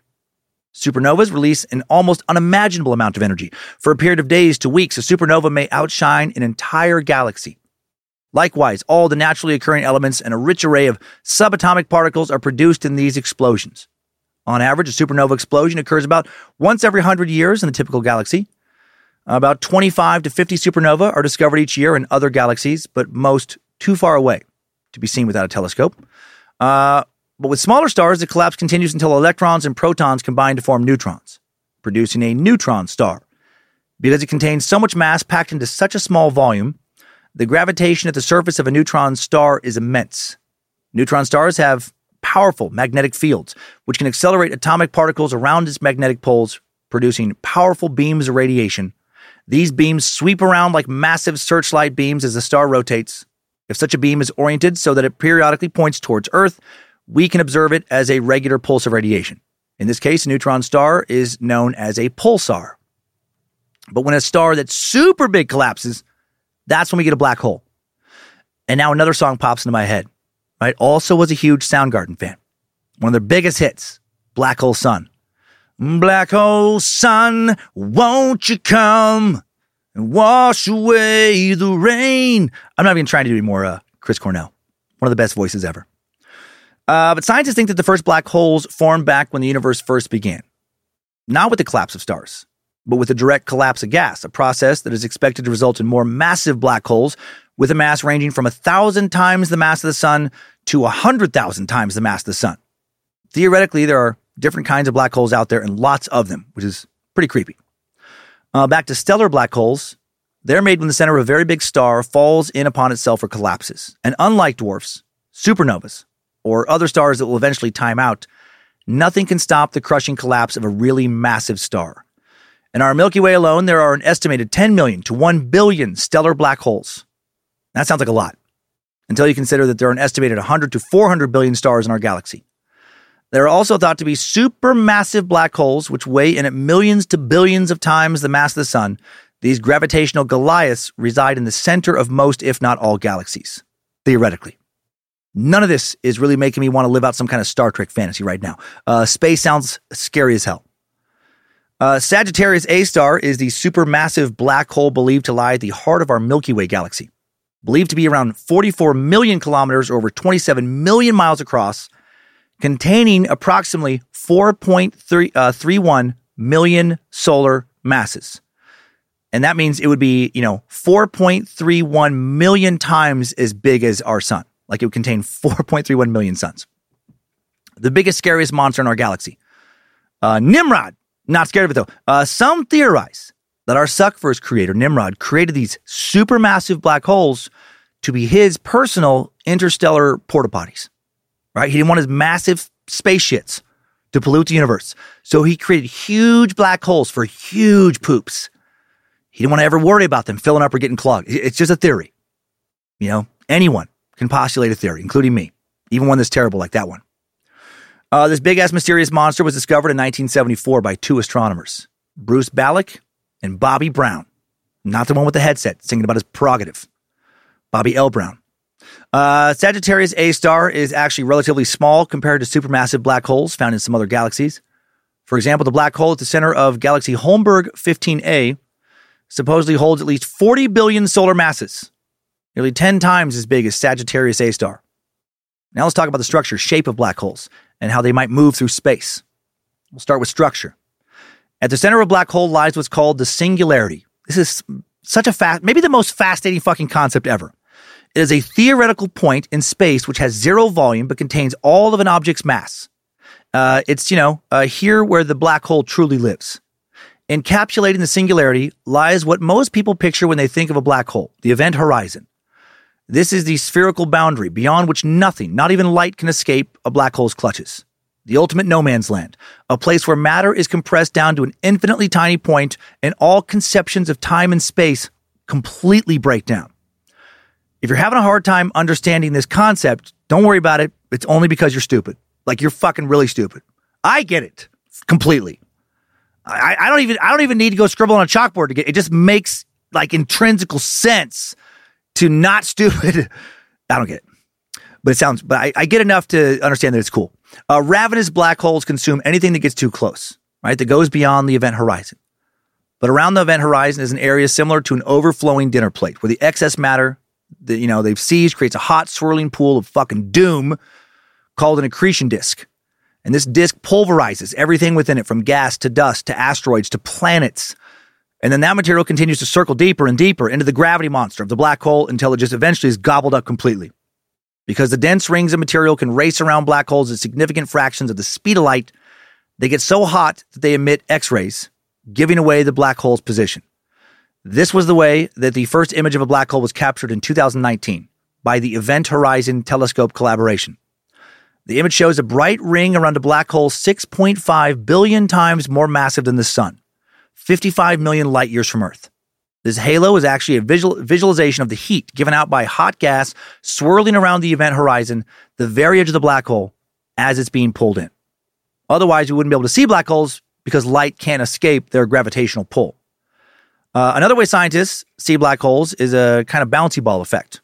Sometimes as matter is drawn towards a black hole, it ricochets off the event horizon and it's hurled outward rather than being tugged into the center. Bright jets of material traveling at near relativ- relativistic speeds are created.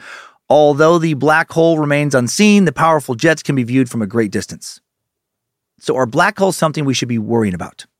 Uh, yeah, a lot of the smaller ones can zip around the galaxy at speeds faster than the speed of light, and those ones don't have rings we can see. And theoretically, one could arrive in our solar system at any moment and literally pulverize everything inside it into nothing. And that can happen right now. That can happen tonight, right after you go to sleep. Uh, they can happen right, like when you're like one day away from retirement. That's when it's probably going to happen. Or maybe just like seconds before the threesome you've been waiting for your entire adult life. It's about to kick off. No, we're safe. We're safe from black holes so much other shit to worry about if you want to just focus on doom. But uh, you don't have to worry about black holes. The nearest known black hole is Gaia BH1. It's uh, 1,560 light years from Earth. For comparison, the nearest star to our sun, about 4.24 light years away. Even if you could hop aboard a spaceship traveling five miles a second, like the kind NASA has used to orbit the Earth, it would take about 37,200 years to go one light year. So it would take over 58 billion years traveling at five miles a second to make it to Gaia BH1. So Gaia BH1 can go fuck itself. I ain't scared. Uh, for a black hole to have an actual effect on us, it would have to be uh, no farther than a million light year away. But what would happen if a black hole got close enough to harm us? Well, according to Dr. Phil Platt, aka the bad astronomer, who gets his name from pointing out bad astronomy in movies and TV. So if we pretend that this will happen, and again, probably not. But if we but if it were to happen, your typical black hole, which is 10 or 20 times the mass of the sun, is very small. It's only a few dozen miles across, and it's black, so it doesn't emit light, and it's just out there in space. We won't see it. Now, it may have some effect on starlight. Starlight passes it, it gets bent and warped, and we might notice that, and that would be pretty cool, although terrifying. But the effect it would have gravitationally on us would first probably be with outer planets, or even those chunks of ice and rock that orbit the sun, even out past Neptune. These are like giant comets, and the gravity of the black hole would probably disturb those.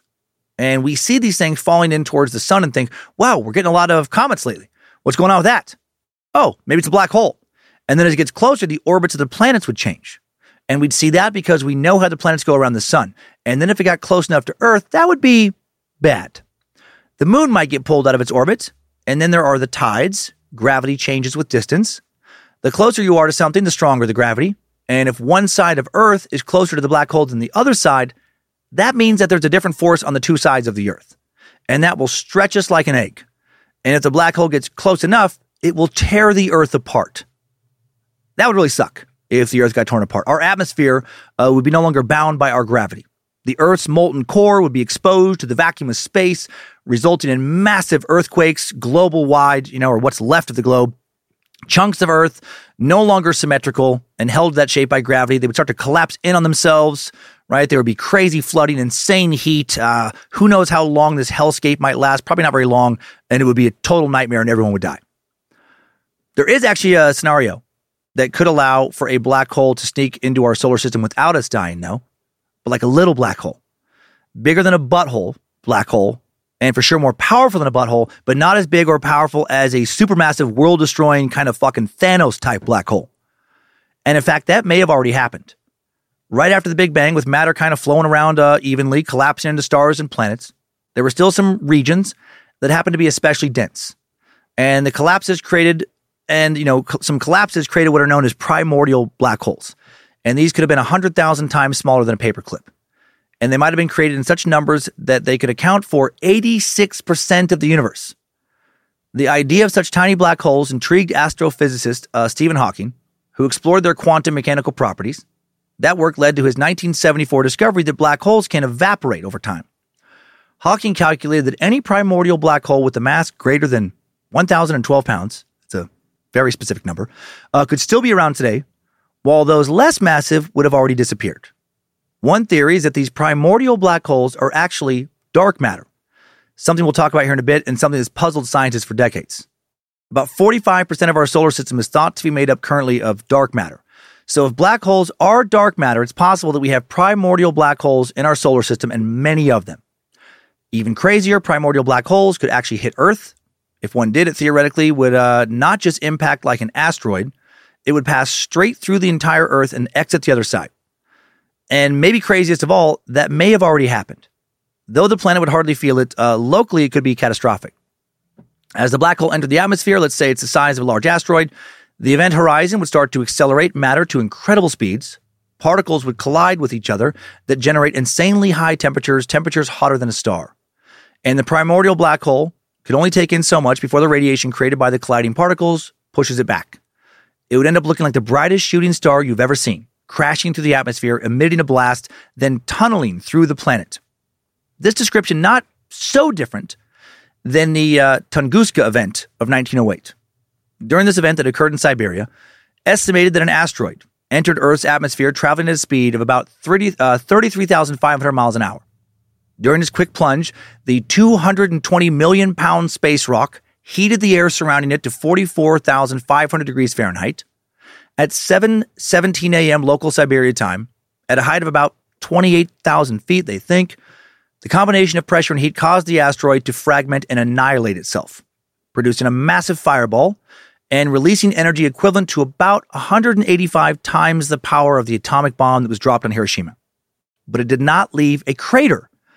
The explosion flattened about 80 million trees over an area of 2,000 square kilometers or 1,200 square miles wounded around 1,500 people, but n- did not leave a crater.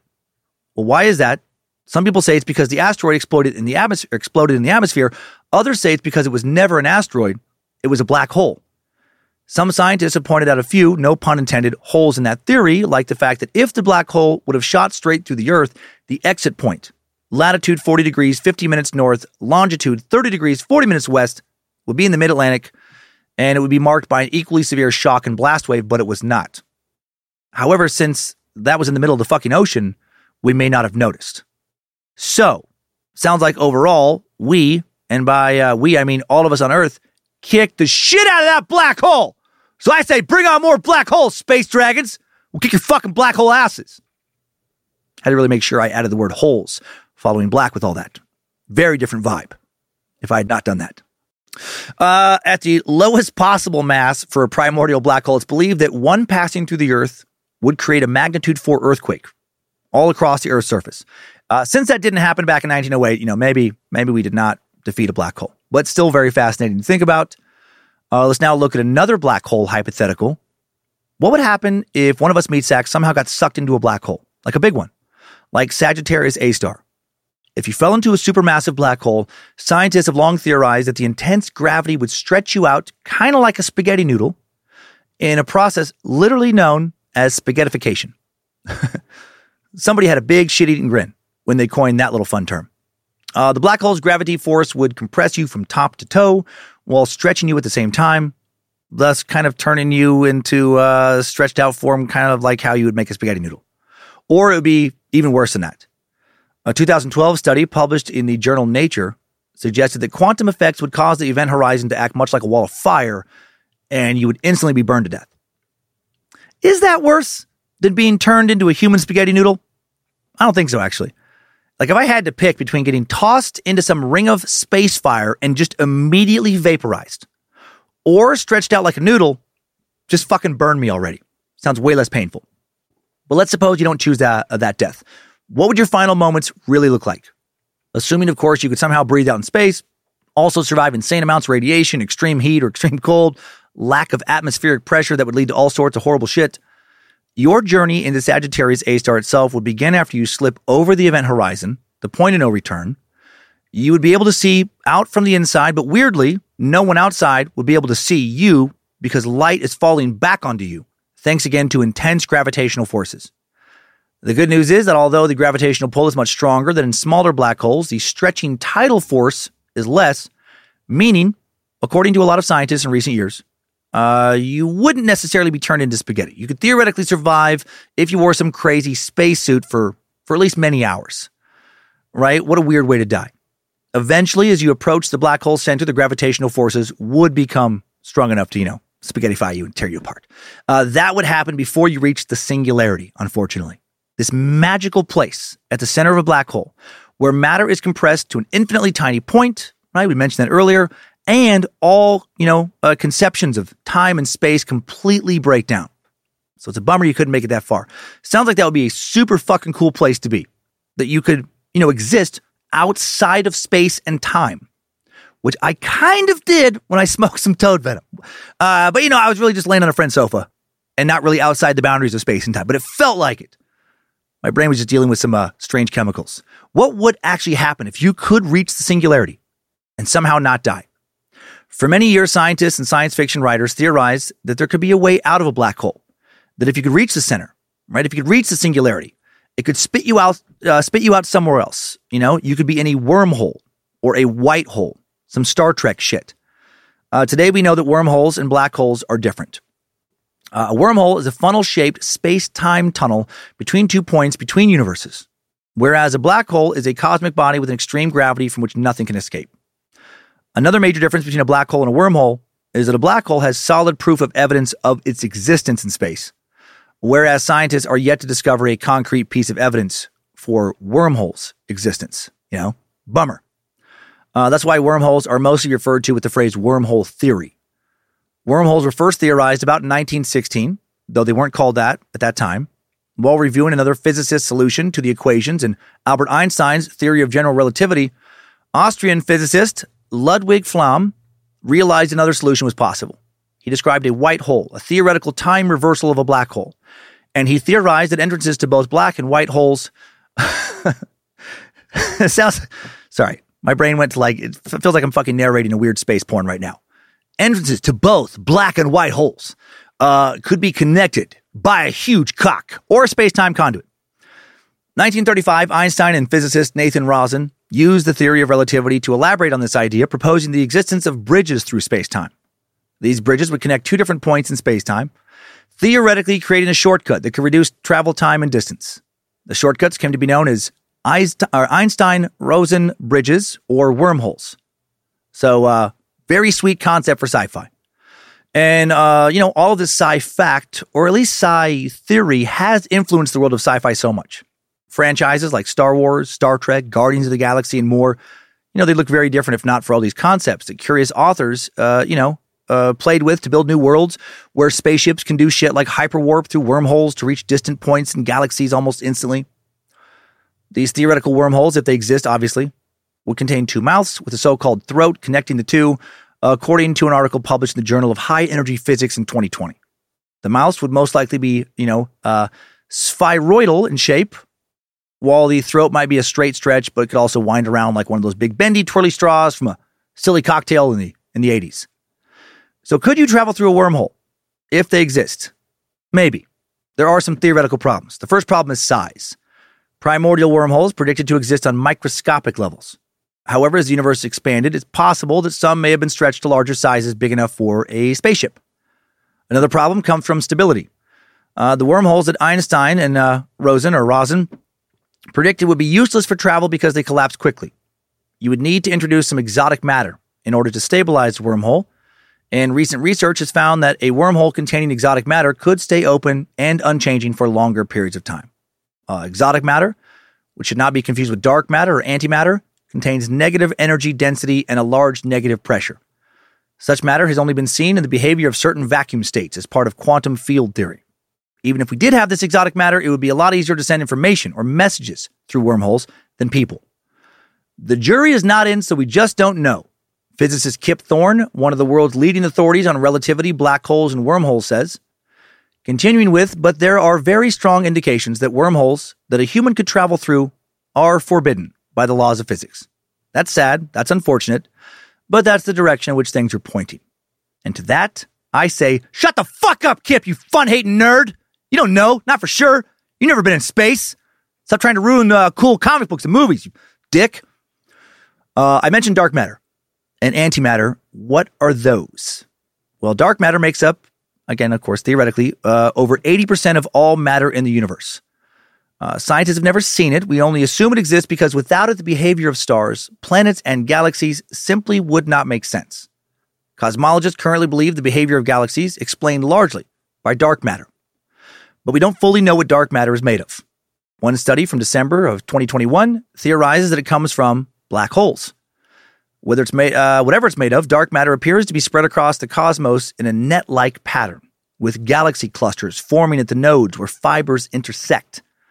Right? Maybe we're all just ants in a big old cosmic anthill for some celestial deity or some big weird spiderweb situation. Uh, now for antimatter, which is not the same as dark matter. Antimatter thought to have been created along with matter after the Big Bang. But because we live in a universe made of matter, obvious that there is not the that much antimatter around, otherwise there would be nothing left. Unlike dark matter, physicists can't actually manufacture antimatter in a laboratory. Uh, humans have created antimatter particles using ultra high speed collisions at huge particle accelerators, such as the Large uh, Hadron Collider, uh, which is located outside Geneva, operated by CERN, the European Organization for Nuclear Research. Several experiments at CERN have created anti-hydrogen, the antimatter twin of the element hydrogen, the most complex antimatter element produced to date, anti-helium, counterpart to helium, of course. Uh, dark matter is important because its existence or potential lack thereof proves or disproves some of our most basic ideas about how the laws of physics work. But why is antimatter important? Well, that goes back to the Big Bang. Antimatter is at the heart of a mystery about why the universe exists. In the first moments after the Big Bang, only energy existed. As the universe cooled and expanded, particles of both matter and antimatter were produced. Scientists have measured the properties of particles and antiparticles with extremely high precision and found they both behave identically. So, if antimatter and matter were created in equal amounts and they behave identically, all the matter and antimatter created by the beginning of time or at the beginning of time should have annihilated on contact, leaving nothing behind. Why did matter come to dominate? One theory suggests that more matter than antimatter was created in the beginning of the universe so that even after mutual annihilation, there was enough matter left to form stars, galaxies, and eventually everything on Earth. And now let's talk briefly about Earth's formation before looking into creationism and intelligent design and how I think a creationist worldview and or an intelligent design worldview can cohabitate beautifully with the Big Bang Theory.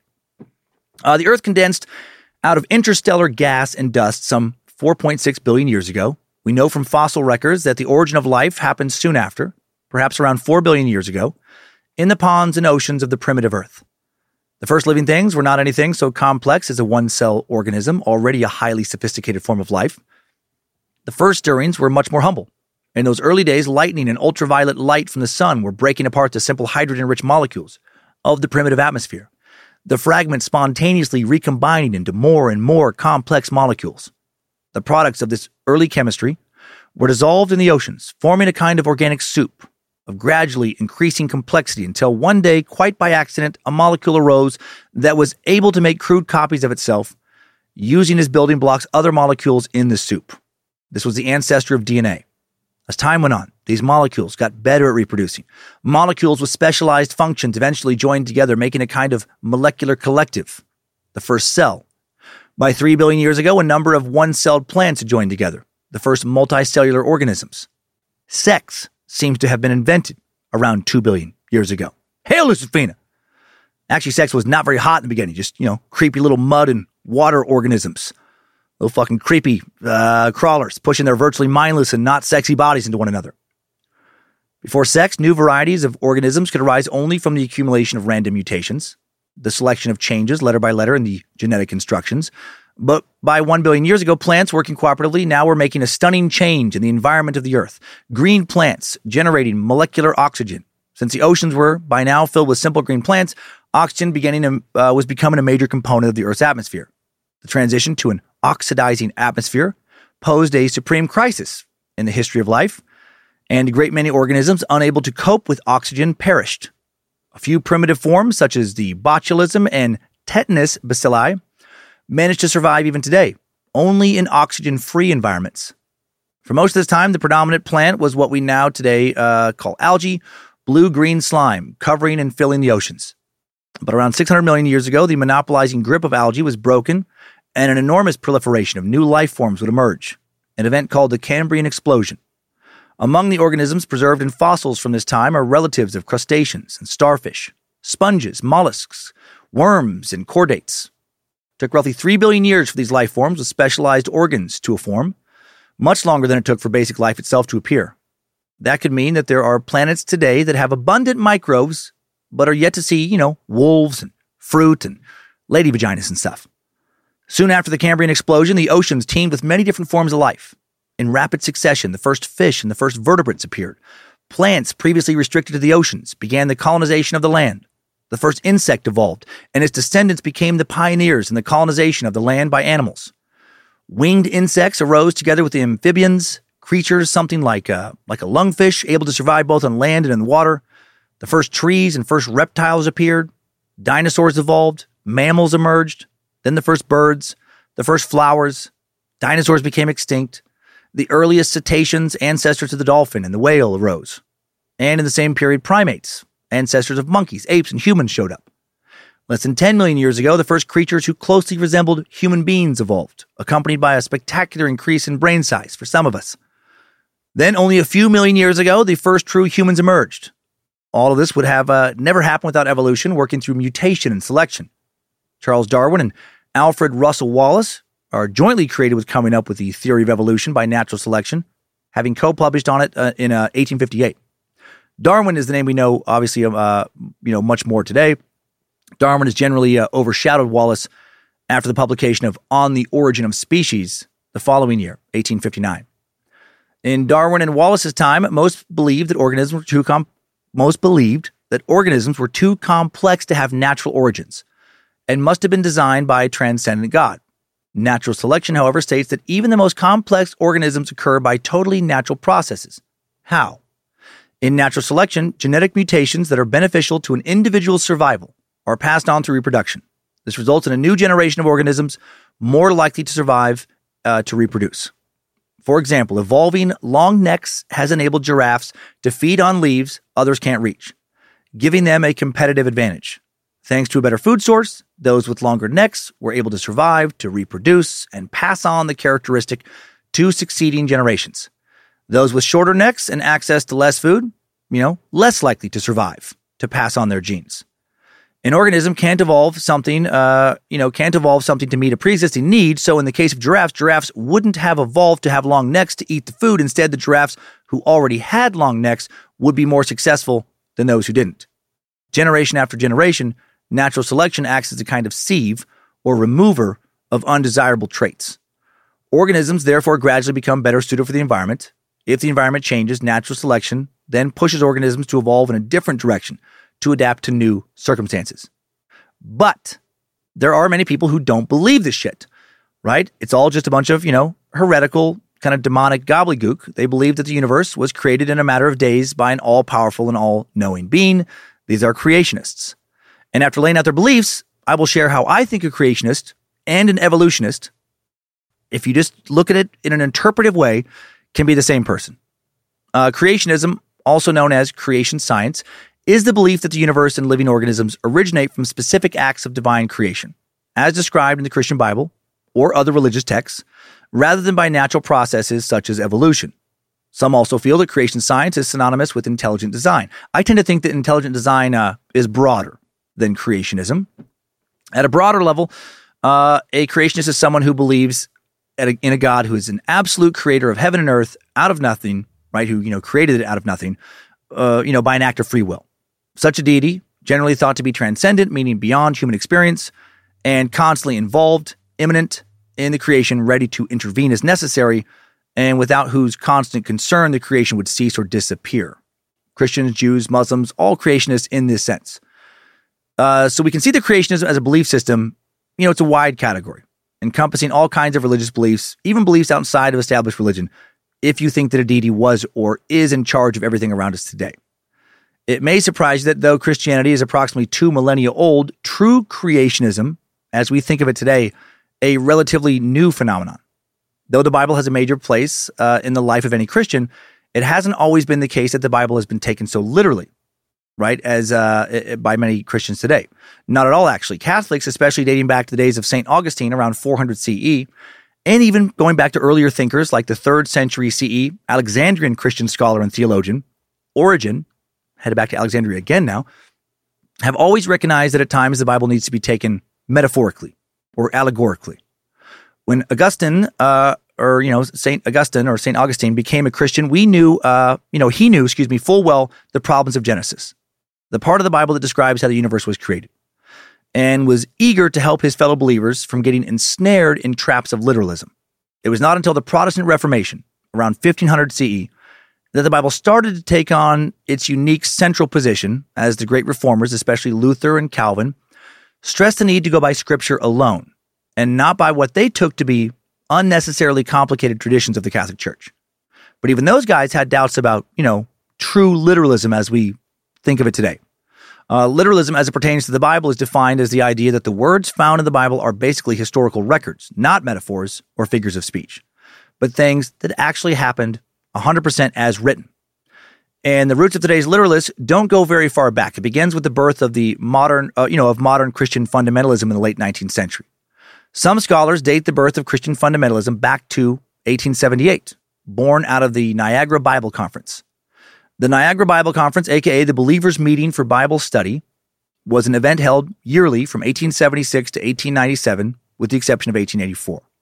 In the year 1878, some attendees authored what became known as the Niagara Creed, a 14 point statement of faith, which became the basis for many of today's fundamentalist beliefs. Uh, here's number nine. We believe that all the scriptures from first to last center about our Lord Jesus Christ in his person and work, in his first and second coming, and hence that no chapter, even of the Old Testament, is properly read or understood until it leads to him. And moreover, that all the scriptures from first to last, including every chapter, even of the Old Testament, were designed for our practical instruction. But still, this new interpretation of scripture wouldn't really have taken up, you know, big space or wouldn't take up big space in American uh, mainstream culture for several more decades. That was when a man most of us have likely never heard of really brought fundamentalism to life in America. The anti evolution campaign of the 1920s might have never happened without the leadership of a little known Baptist minister from Minneapolis, William B. Riley. In a state far north of the Bible Belt and short on Baptists at that time, uh, Kentucky born Riley built a 3,000 member downtown congregation based and emerged, uh, or excuse me, and uh, based in, you know, fundamentalism and, and emerged as the dominant figure in American fundamentalism. Riley's distinctive brand of fundamentalism combined social activism, puritanical moralism, and a literalist, premillennialist theology. Seeing liquor as the source of most urban problems, he became an outspoken advocate of prohibition. Following the adoption of the 18th Amendment in 1919, Riley then turned his attention to another threat to Christian life as he saw it the new infidelity known as modernism. Riley invented the label fundamentalist and became the prime mover in the movement that took the name.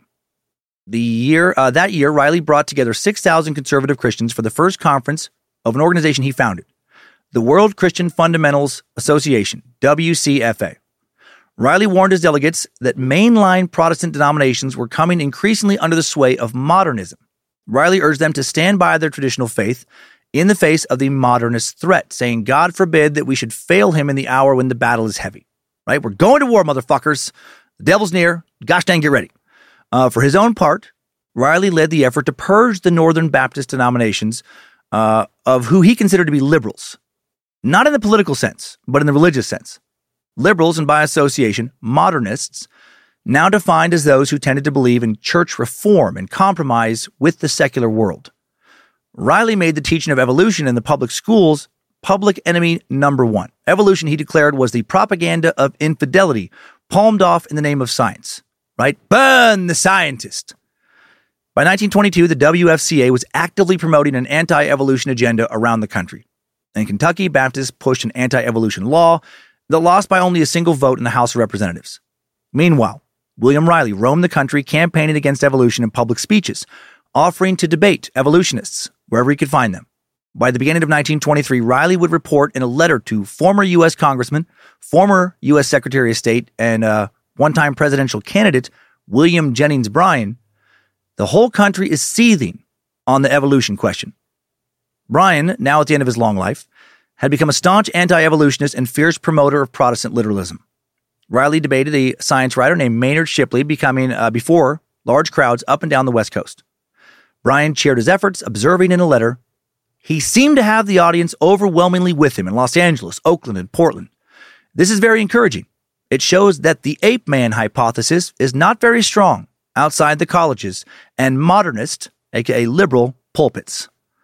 The WFCA, in editorials probably written by Riley, denounced evolution as inconsistent with the Bible, bad science, a threat to peace and morality. By 1923, Riley, in an article linked uh, evolution to anarchist socialistic propaganda and labeled those who would teach it, often fellow Christians, as atheists. By the 1930s, Riley's attacks became even more over the top when he warned of an international Jewish Bolshevik Darwinist conspiracy, and he congratulated Adolf Hitler on his attempts to confront such a conspiracy in Germany. Ugh. Uh, dude just asked for seconds at a dinner where only cringe is being served. Uh, in the mid 1930s, when the fate of Tennessee's anti evolution bill hung in doubt, William Riley and his major allies, Billy Sunday, Frank Norris, and William Jennings Bryan, roused the faithful to write letters and send telegrams to undecided legislators. Their main oppo- opponent, their main opponent would be famed lawyer Clarence Darrow, uh, the lawyer we first met here in the Suck First in the Leopold and Loeb Perfect Murder Suck, who defended modernism and argued that evolution and religion could stand together in his 1925 testimony to state legislature. Roaming the courtroom in his white shirt and suspenders, he painted a picture of a blissful Tennessee, happily doing what it knew to be best, until Riley and his fundamentalist followers made the state a target of anti-evolution agenda. He said, "Here is the state of Tennessee, going along in its own business, teaching evolution for years. State boards handing out books on evolution, professors in colleges, teachers in schools, lawyers at the bar, physicians, ministers, a great percentage of the intelligent citizens of the state of Tennessee are evolutionists. They have not even thought it was necessary to leave their church. They believe that they could appreciate and understand their own simple doctrine or doctrine of the Nazarene to love thy neighbor, be kindly to them, not to place a fine on, and not to try to send to jail some man who did not believe that they, what they believed and got along all right with it too until something happened. They believe that all that was here was not made on the first six days of creation, but that it had come by a slow process, extending over the ages, that one thing grew out of another. There are people who believe that organic life and the plants and the animals and man and the mind of man and the religion of man are the subjects of evolution. They believe that God is still working to make something better and higher still out of human beings, and that evolution had been working forever and will work forever. They believe it. And along comes somebody who says, We all have got to believe as I believe it. It is a crime to know more than I know. Fucking love that. Yes. Hail Nimrod. Yeah, religion and science can actually coexist very peacefully. You can be extremely faithful, great Christian, also be an evolution loving scientist. You just have to not be so stubborn in insisting that your interpretation of ancient scripture has to be 100% literal. Riley did not think evolution and religion could coexist. By the end of the 1920s, not many agreed with him, though. Literalism was fading. 1927, despite a furious effort by Riley and his followers, the legislature of his home state of Minnesota rejected a bill to ban the teaching of evolution by an 8 to 1 margin. 1928, uh, Riley became a fringe figure within his own denomination. By the uh, early 1930s, he preached a virulent form of anti Semitism, became a fascist sympathizer, lost more followers and friends.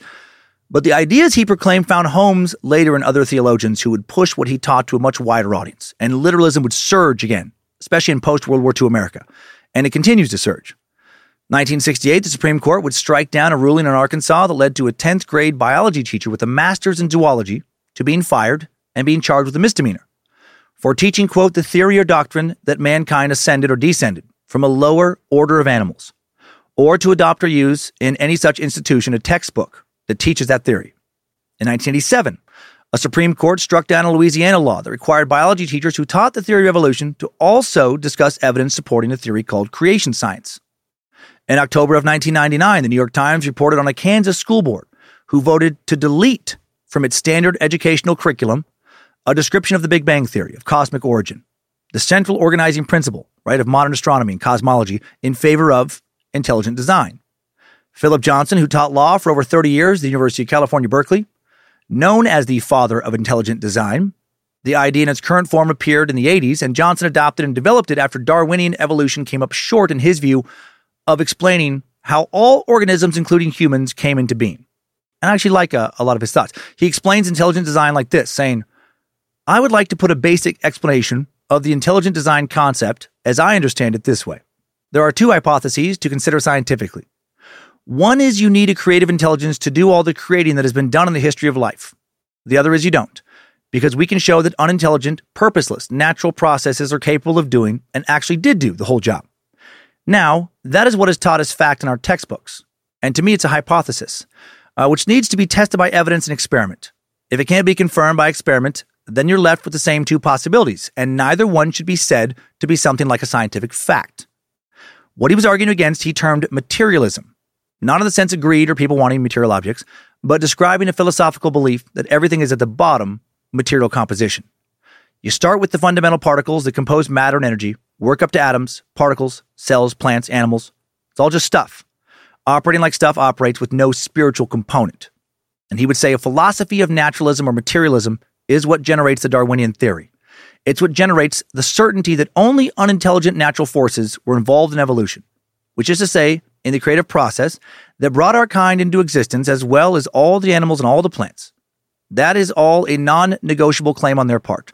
And why is it a non negotiable claim? Because if the naturalistic starting point isn't valid, if it isn't completely correct, then something else must have happened. What is that something else? It's something that they don't like that might get a foothold in science itself. The negative side of naturalism is that the naturalistic viewpoint leaves the way open for a kind of freedom from divine authority, a kind of moral anarchy. Believing in Darwinian evolution doesn't prove that there's no God. What it proves is that there's no need for God's participation to get all the creating done. Now, is that true?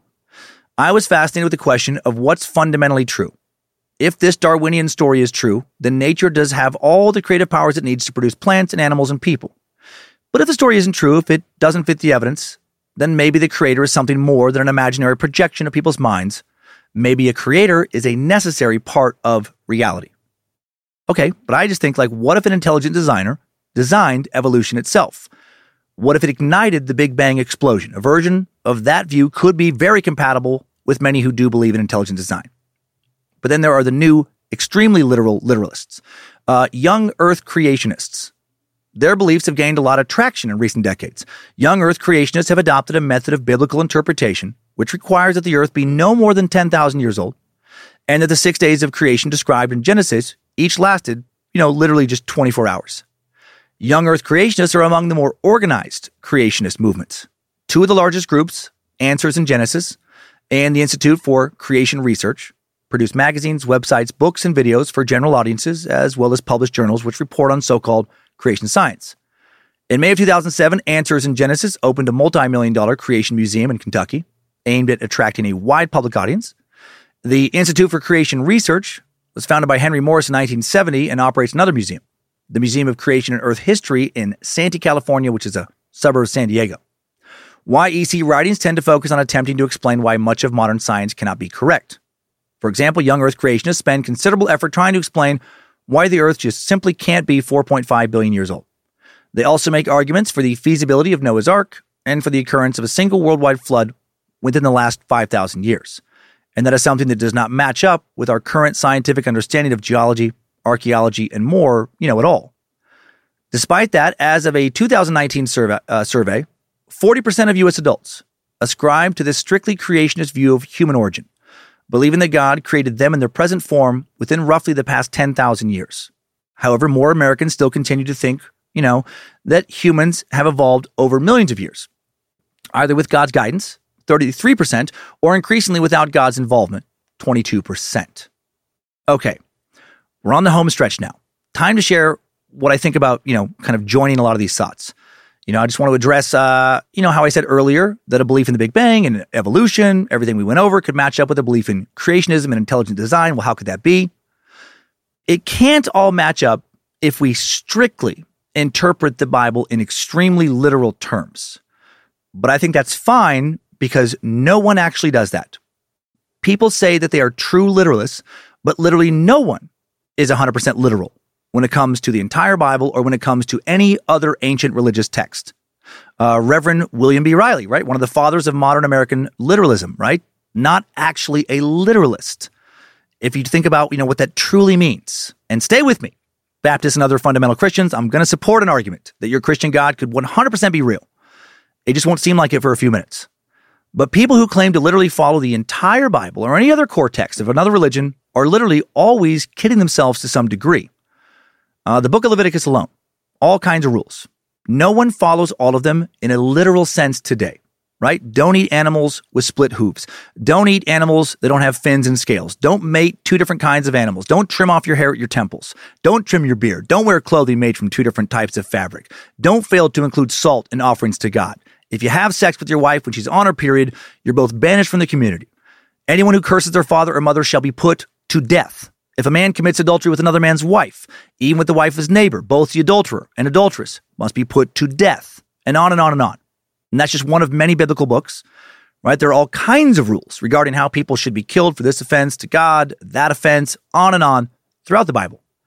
So, how many mainstream congregations in the U.S. encourage members to literally follow all these rules, to stone people to death, left and right, for all sorts of shit that's not actually illegal?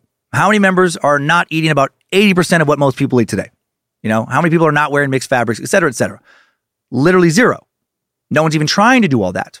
So clearly there's always room for some interpretation, including how you interpret literalism, right? And so since everyone is doing some interpreting, Jews, Muslims, Christians, everyone else, why can't we, especially when you come to think about how space time can warp and bend, why can't we believe that one day for God could mean something entirely different than it does to us dumb meat sacks here on earth? Interpreting things this way, the biblical story of creation in the book of Genesis pairs up very well with a lot of what we just went over, right? Day one was light, bang, the big bang. And then over the following five biblical days, the atmosphere came before dry ground. Plants came before animals. Sea creatures came before land animals. Land animals came before humans. All that blends pretty well with the Big Bang Theory and evolution if you just zoom out, if you just accept what we've learned about space time and black holes.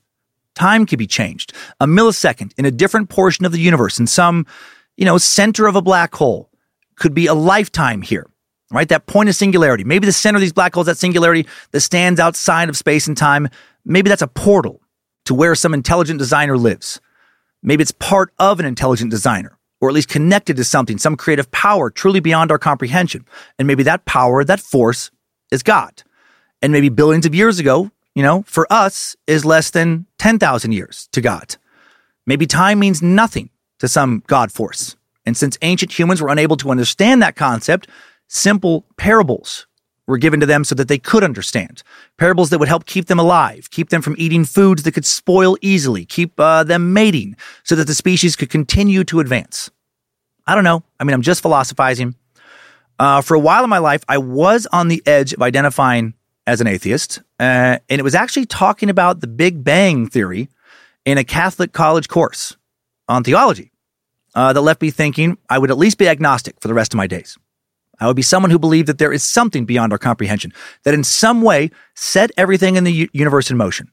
Right? My professor, I can picture his bearded face. Uh, I remember he would wear like black turtlenecks, uh, kind of a bigger guy. I remember our conversation very well, just can't remember his name. He told me about what he called the domino effect theory. And it was like it had a profound effect on me. It comes from the teachings of the 13th century Dominican priest Thomas Aquinas. Saint Thomas Aquinas, major theologian of the Catholic Church. And Aquinas argued that everything in the natural world has a cause. For example, in a domino chain, each domino that falls causes another domino to fall.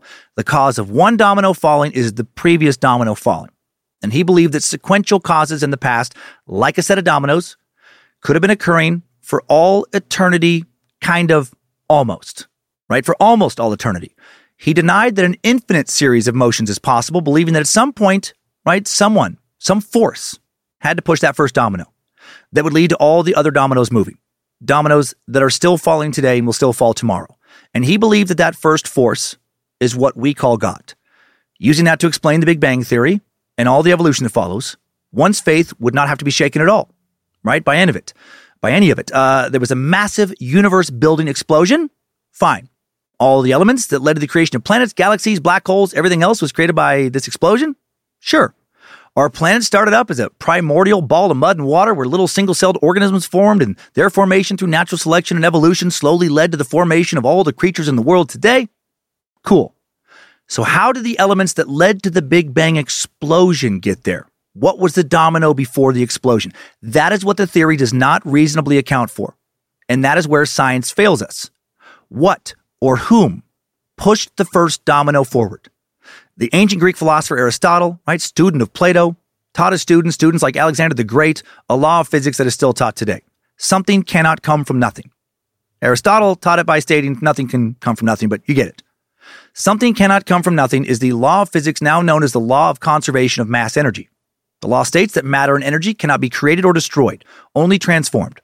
The first law of thermodynamics, another way of expressing this law. It's a fundamental law of physics. So if something cannot ever come from nothing, then there must have been something before the Big Bang. And thus there was something before the very existence of the universe. The Big Bang theory does not account for what that might be. Some scientists in recent years have wildly speculated that before the Big Bang, before the existence of even atoms, the physical world might have been made up of some kind of soup of short lived elementary particles, including quarks, the building blocks of protons and neutrons, Fine, maybe it was, but where the fuck did that shit come from?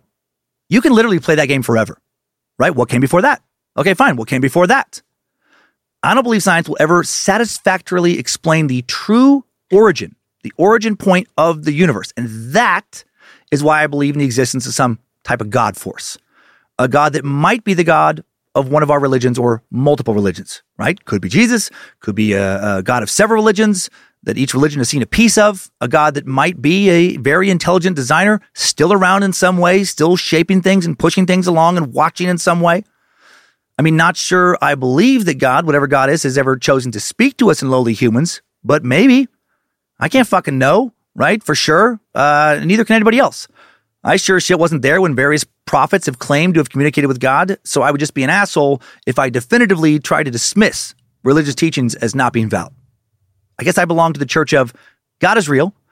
I just don't know what the fuck God is, or what God wants from us, or what God has in store for us, if anything.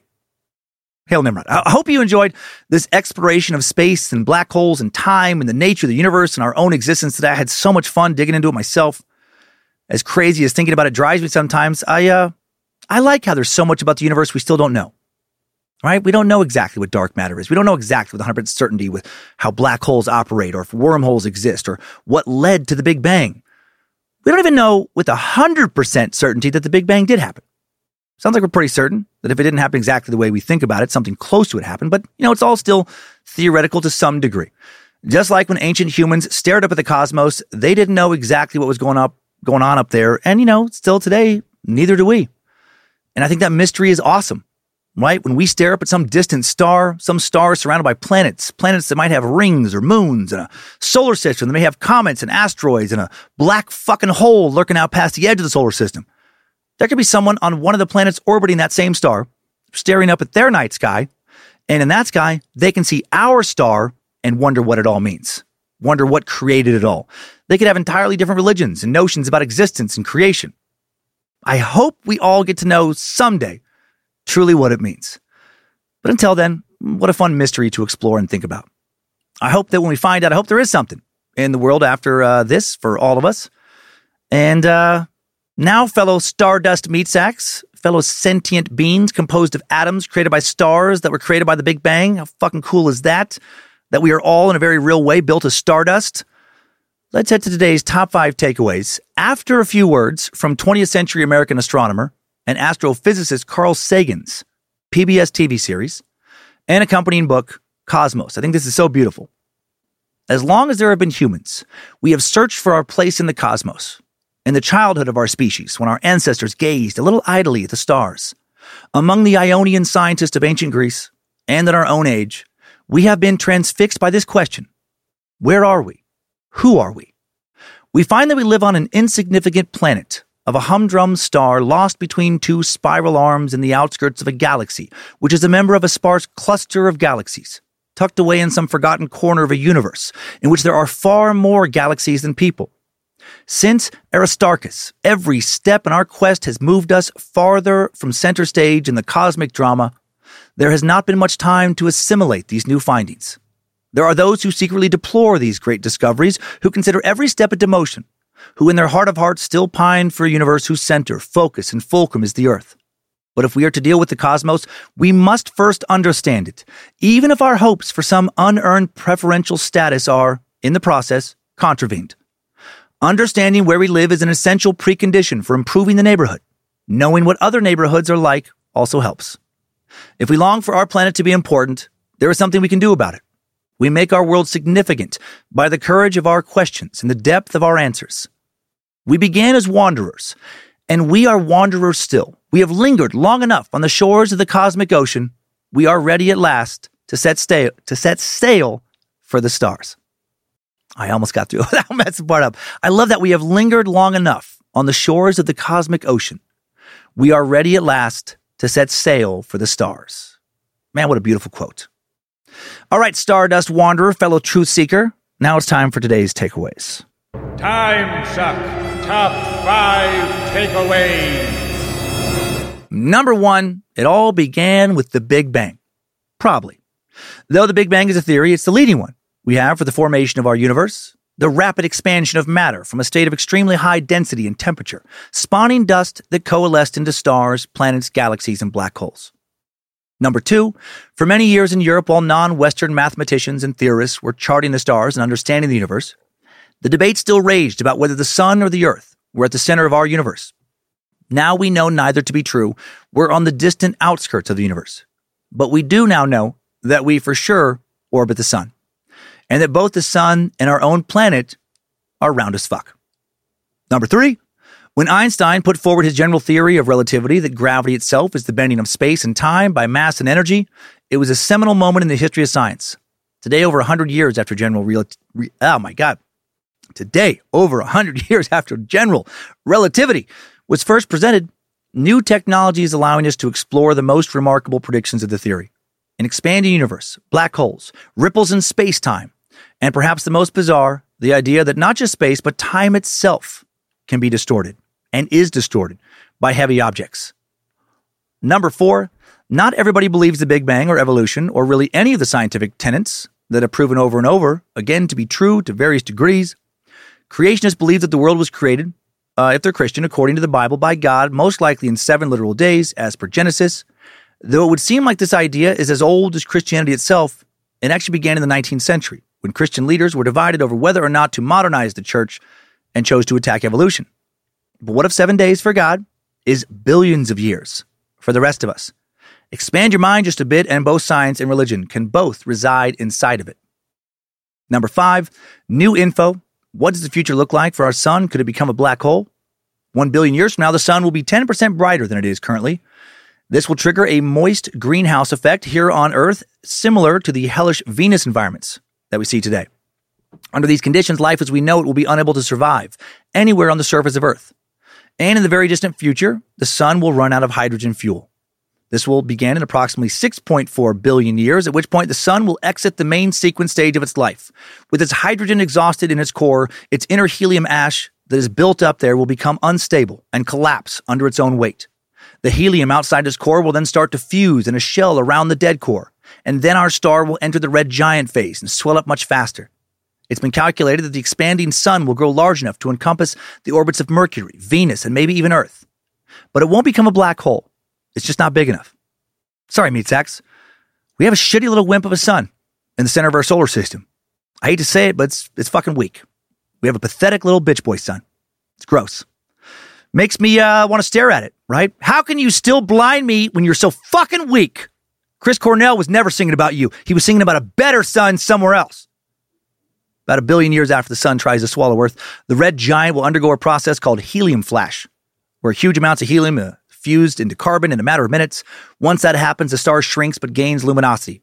Over the course of the next 20 million years, the sun will become unstable and will begin to lose mass through a series of thermal pulses, powerful bursts of radiation that will fling the sun's material out into space. After about 500,000 years of these stellar tantrums, the sun will have tossed away half its mass. That discarded material will briefly form a beautiful planetary nebula.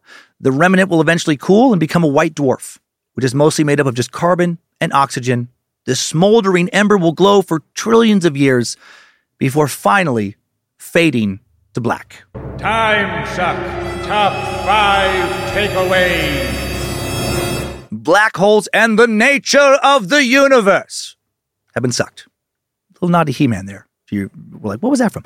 Uh, thank you to producer Sophie Evans for the initial research today, killing it on this complex science suck. Uh, thanks to Tyler C. recording and editing this episode today, the Suck Ranger, so you can watch on YouTube in addition to listening.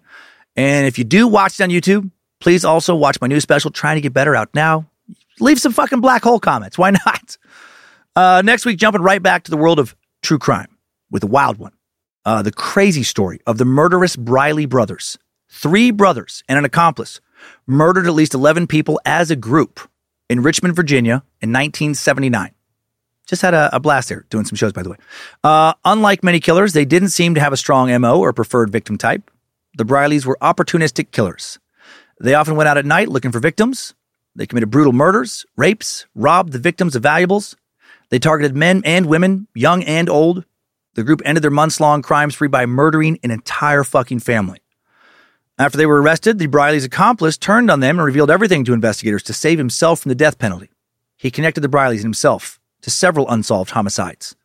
Linwood Briley, the oldest brother, was the leader of the group, followed by the second oldest, James.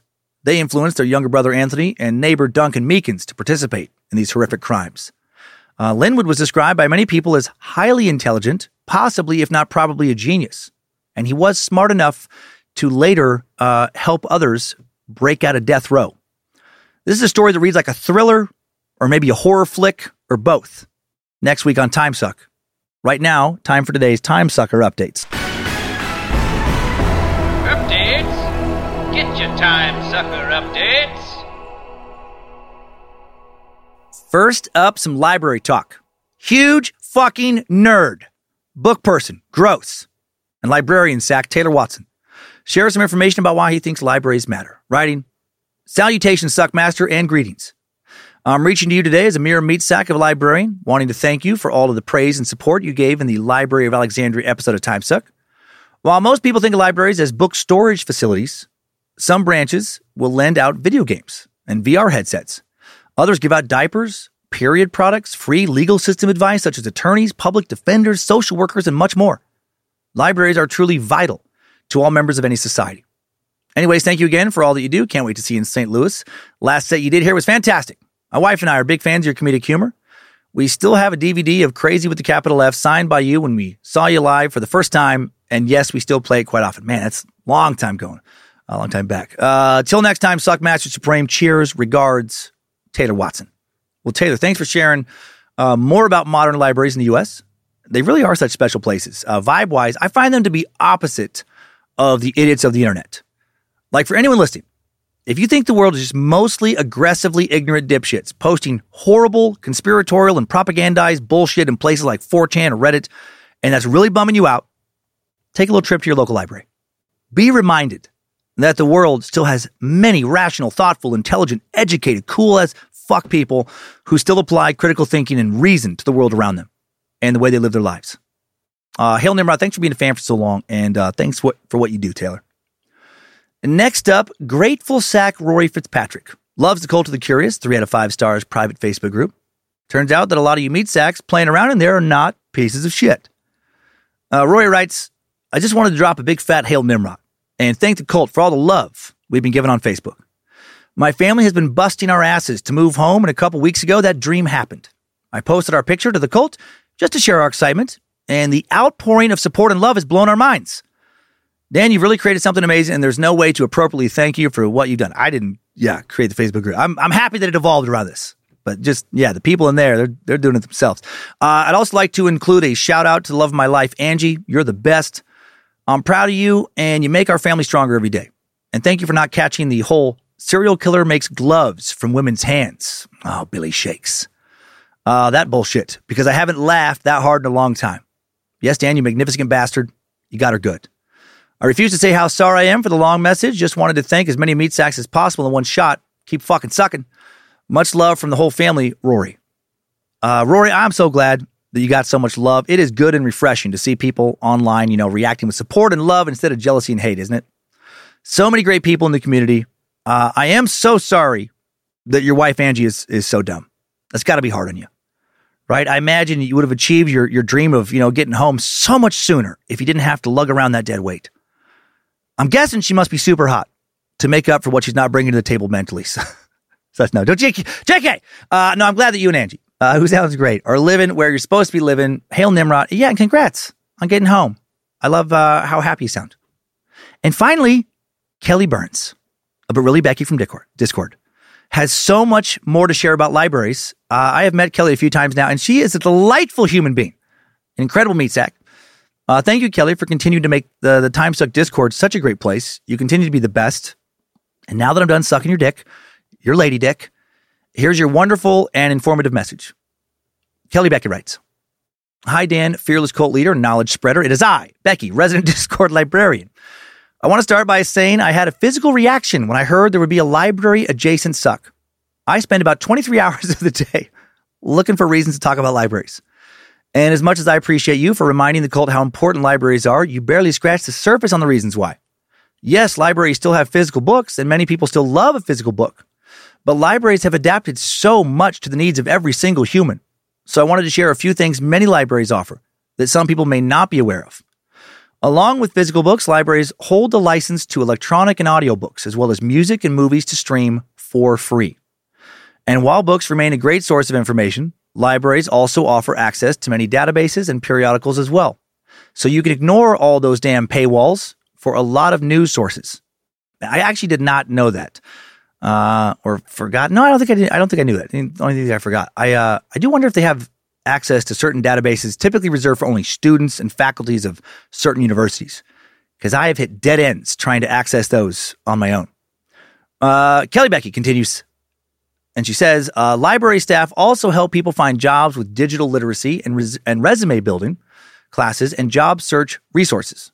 My local library has vast immigrant services, and last year they held a naturalization ceremony for 95 new citizens from 31 countries. Many libraries have started integrating maker spaces. These creative studios consist of 3D printers, laser cutters, sewing machines, digital creator software, recording studios, audio and photography equipment, green screens, and or musical instruments. One of our local branches even has a kitchen and a couple of them loan out telescopes, all for free. Holy shit, Becky from Discord. Libraries have been upgrading. Uh, she continues saying, libraries also offer free events for people of all ages. And while most of our memories come from going to the library as a kid, the programs for adults are just as cool. They have classes teaching people how to be creators, how to research their family history, promoting health and wellness with yoga or walking groups, even trivia and game nights, all for free. My library even hosts a Stephen King book club. These services are just a fraction of what many libraries have to offer, and most people do not know they exist. So thank you for being an advocate for the librarians fighting the good fight in politics and for the curious kids who will shape the world. Thank you for preaching curiosity and for encouraging your listeners to seek new information. I hope to one day have a fraction of the impact on my library users as you do on the entire cult of the curious. Keep on reading. Kelly. Kelly, you're the fucking best. I'm sure you have uh, more of an impact than you know. I always love running into you. Truly, you're very special. Uh, you have a very just cool glow about you. Just genuinely so nice. You seem so good, so smart. You're a fucking treasure, and so are these libraries. Let us all pray to Nimrod and Lucifina that they continue to receive funding and flourish and inspire more curiosity and intellectual advancement in the world. Hail Nimrod, hail Lucifina, praise Bojangles. And uh, not sure how you would be involved in libraries, Triple M, other than I bet, you know, as Kelly Becky said, people can stream your albums for free. And that is all for today's Time Sucker updates. Thanks, time suckers. I needed that. We all did. Thank you for listening to another Bad Magic Productions podcast. Scared to Death and Time Suck each week. The Secret Suck each week for Space Lizards. Uh, if you find yourself near a black hole this week, be careful. I know that point of singularity is enticing, but you don't want to end up getting spaghettified. Sounds fucking horrific. I sincerely hope that doesn't happen to you. I hope you can just keep on reading and keep on sucking.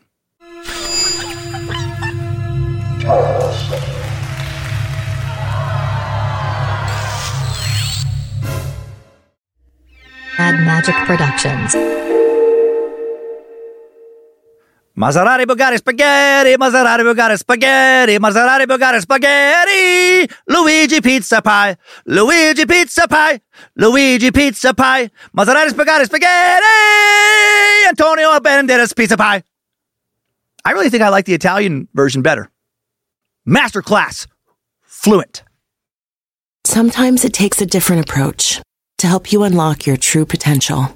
With Capella University's game changing FlexPath learning format, you gain relevant skills you can apply to your career right away. Earn your degree from an accredited university and be confident in the quality of your education. Imagine your future differently at capella.edu. Capella University is accredited by the Higher Learning Commission. Learn more at capella.edu slash accreditation. When it comes to teaching kids and teens about money, practice makes perfect. That's where Greenlight comes in. With a debit card and money app of their own, kids learn to earn, save, spend wisely, and invest. Parents send instant money transfers, create custom chores, and automate allowance, while kids track their spending, set savings goals, and practice money skills they can use today and for life. Get one month free when you sign up at greenlight.com slash podcast.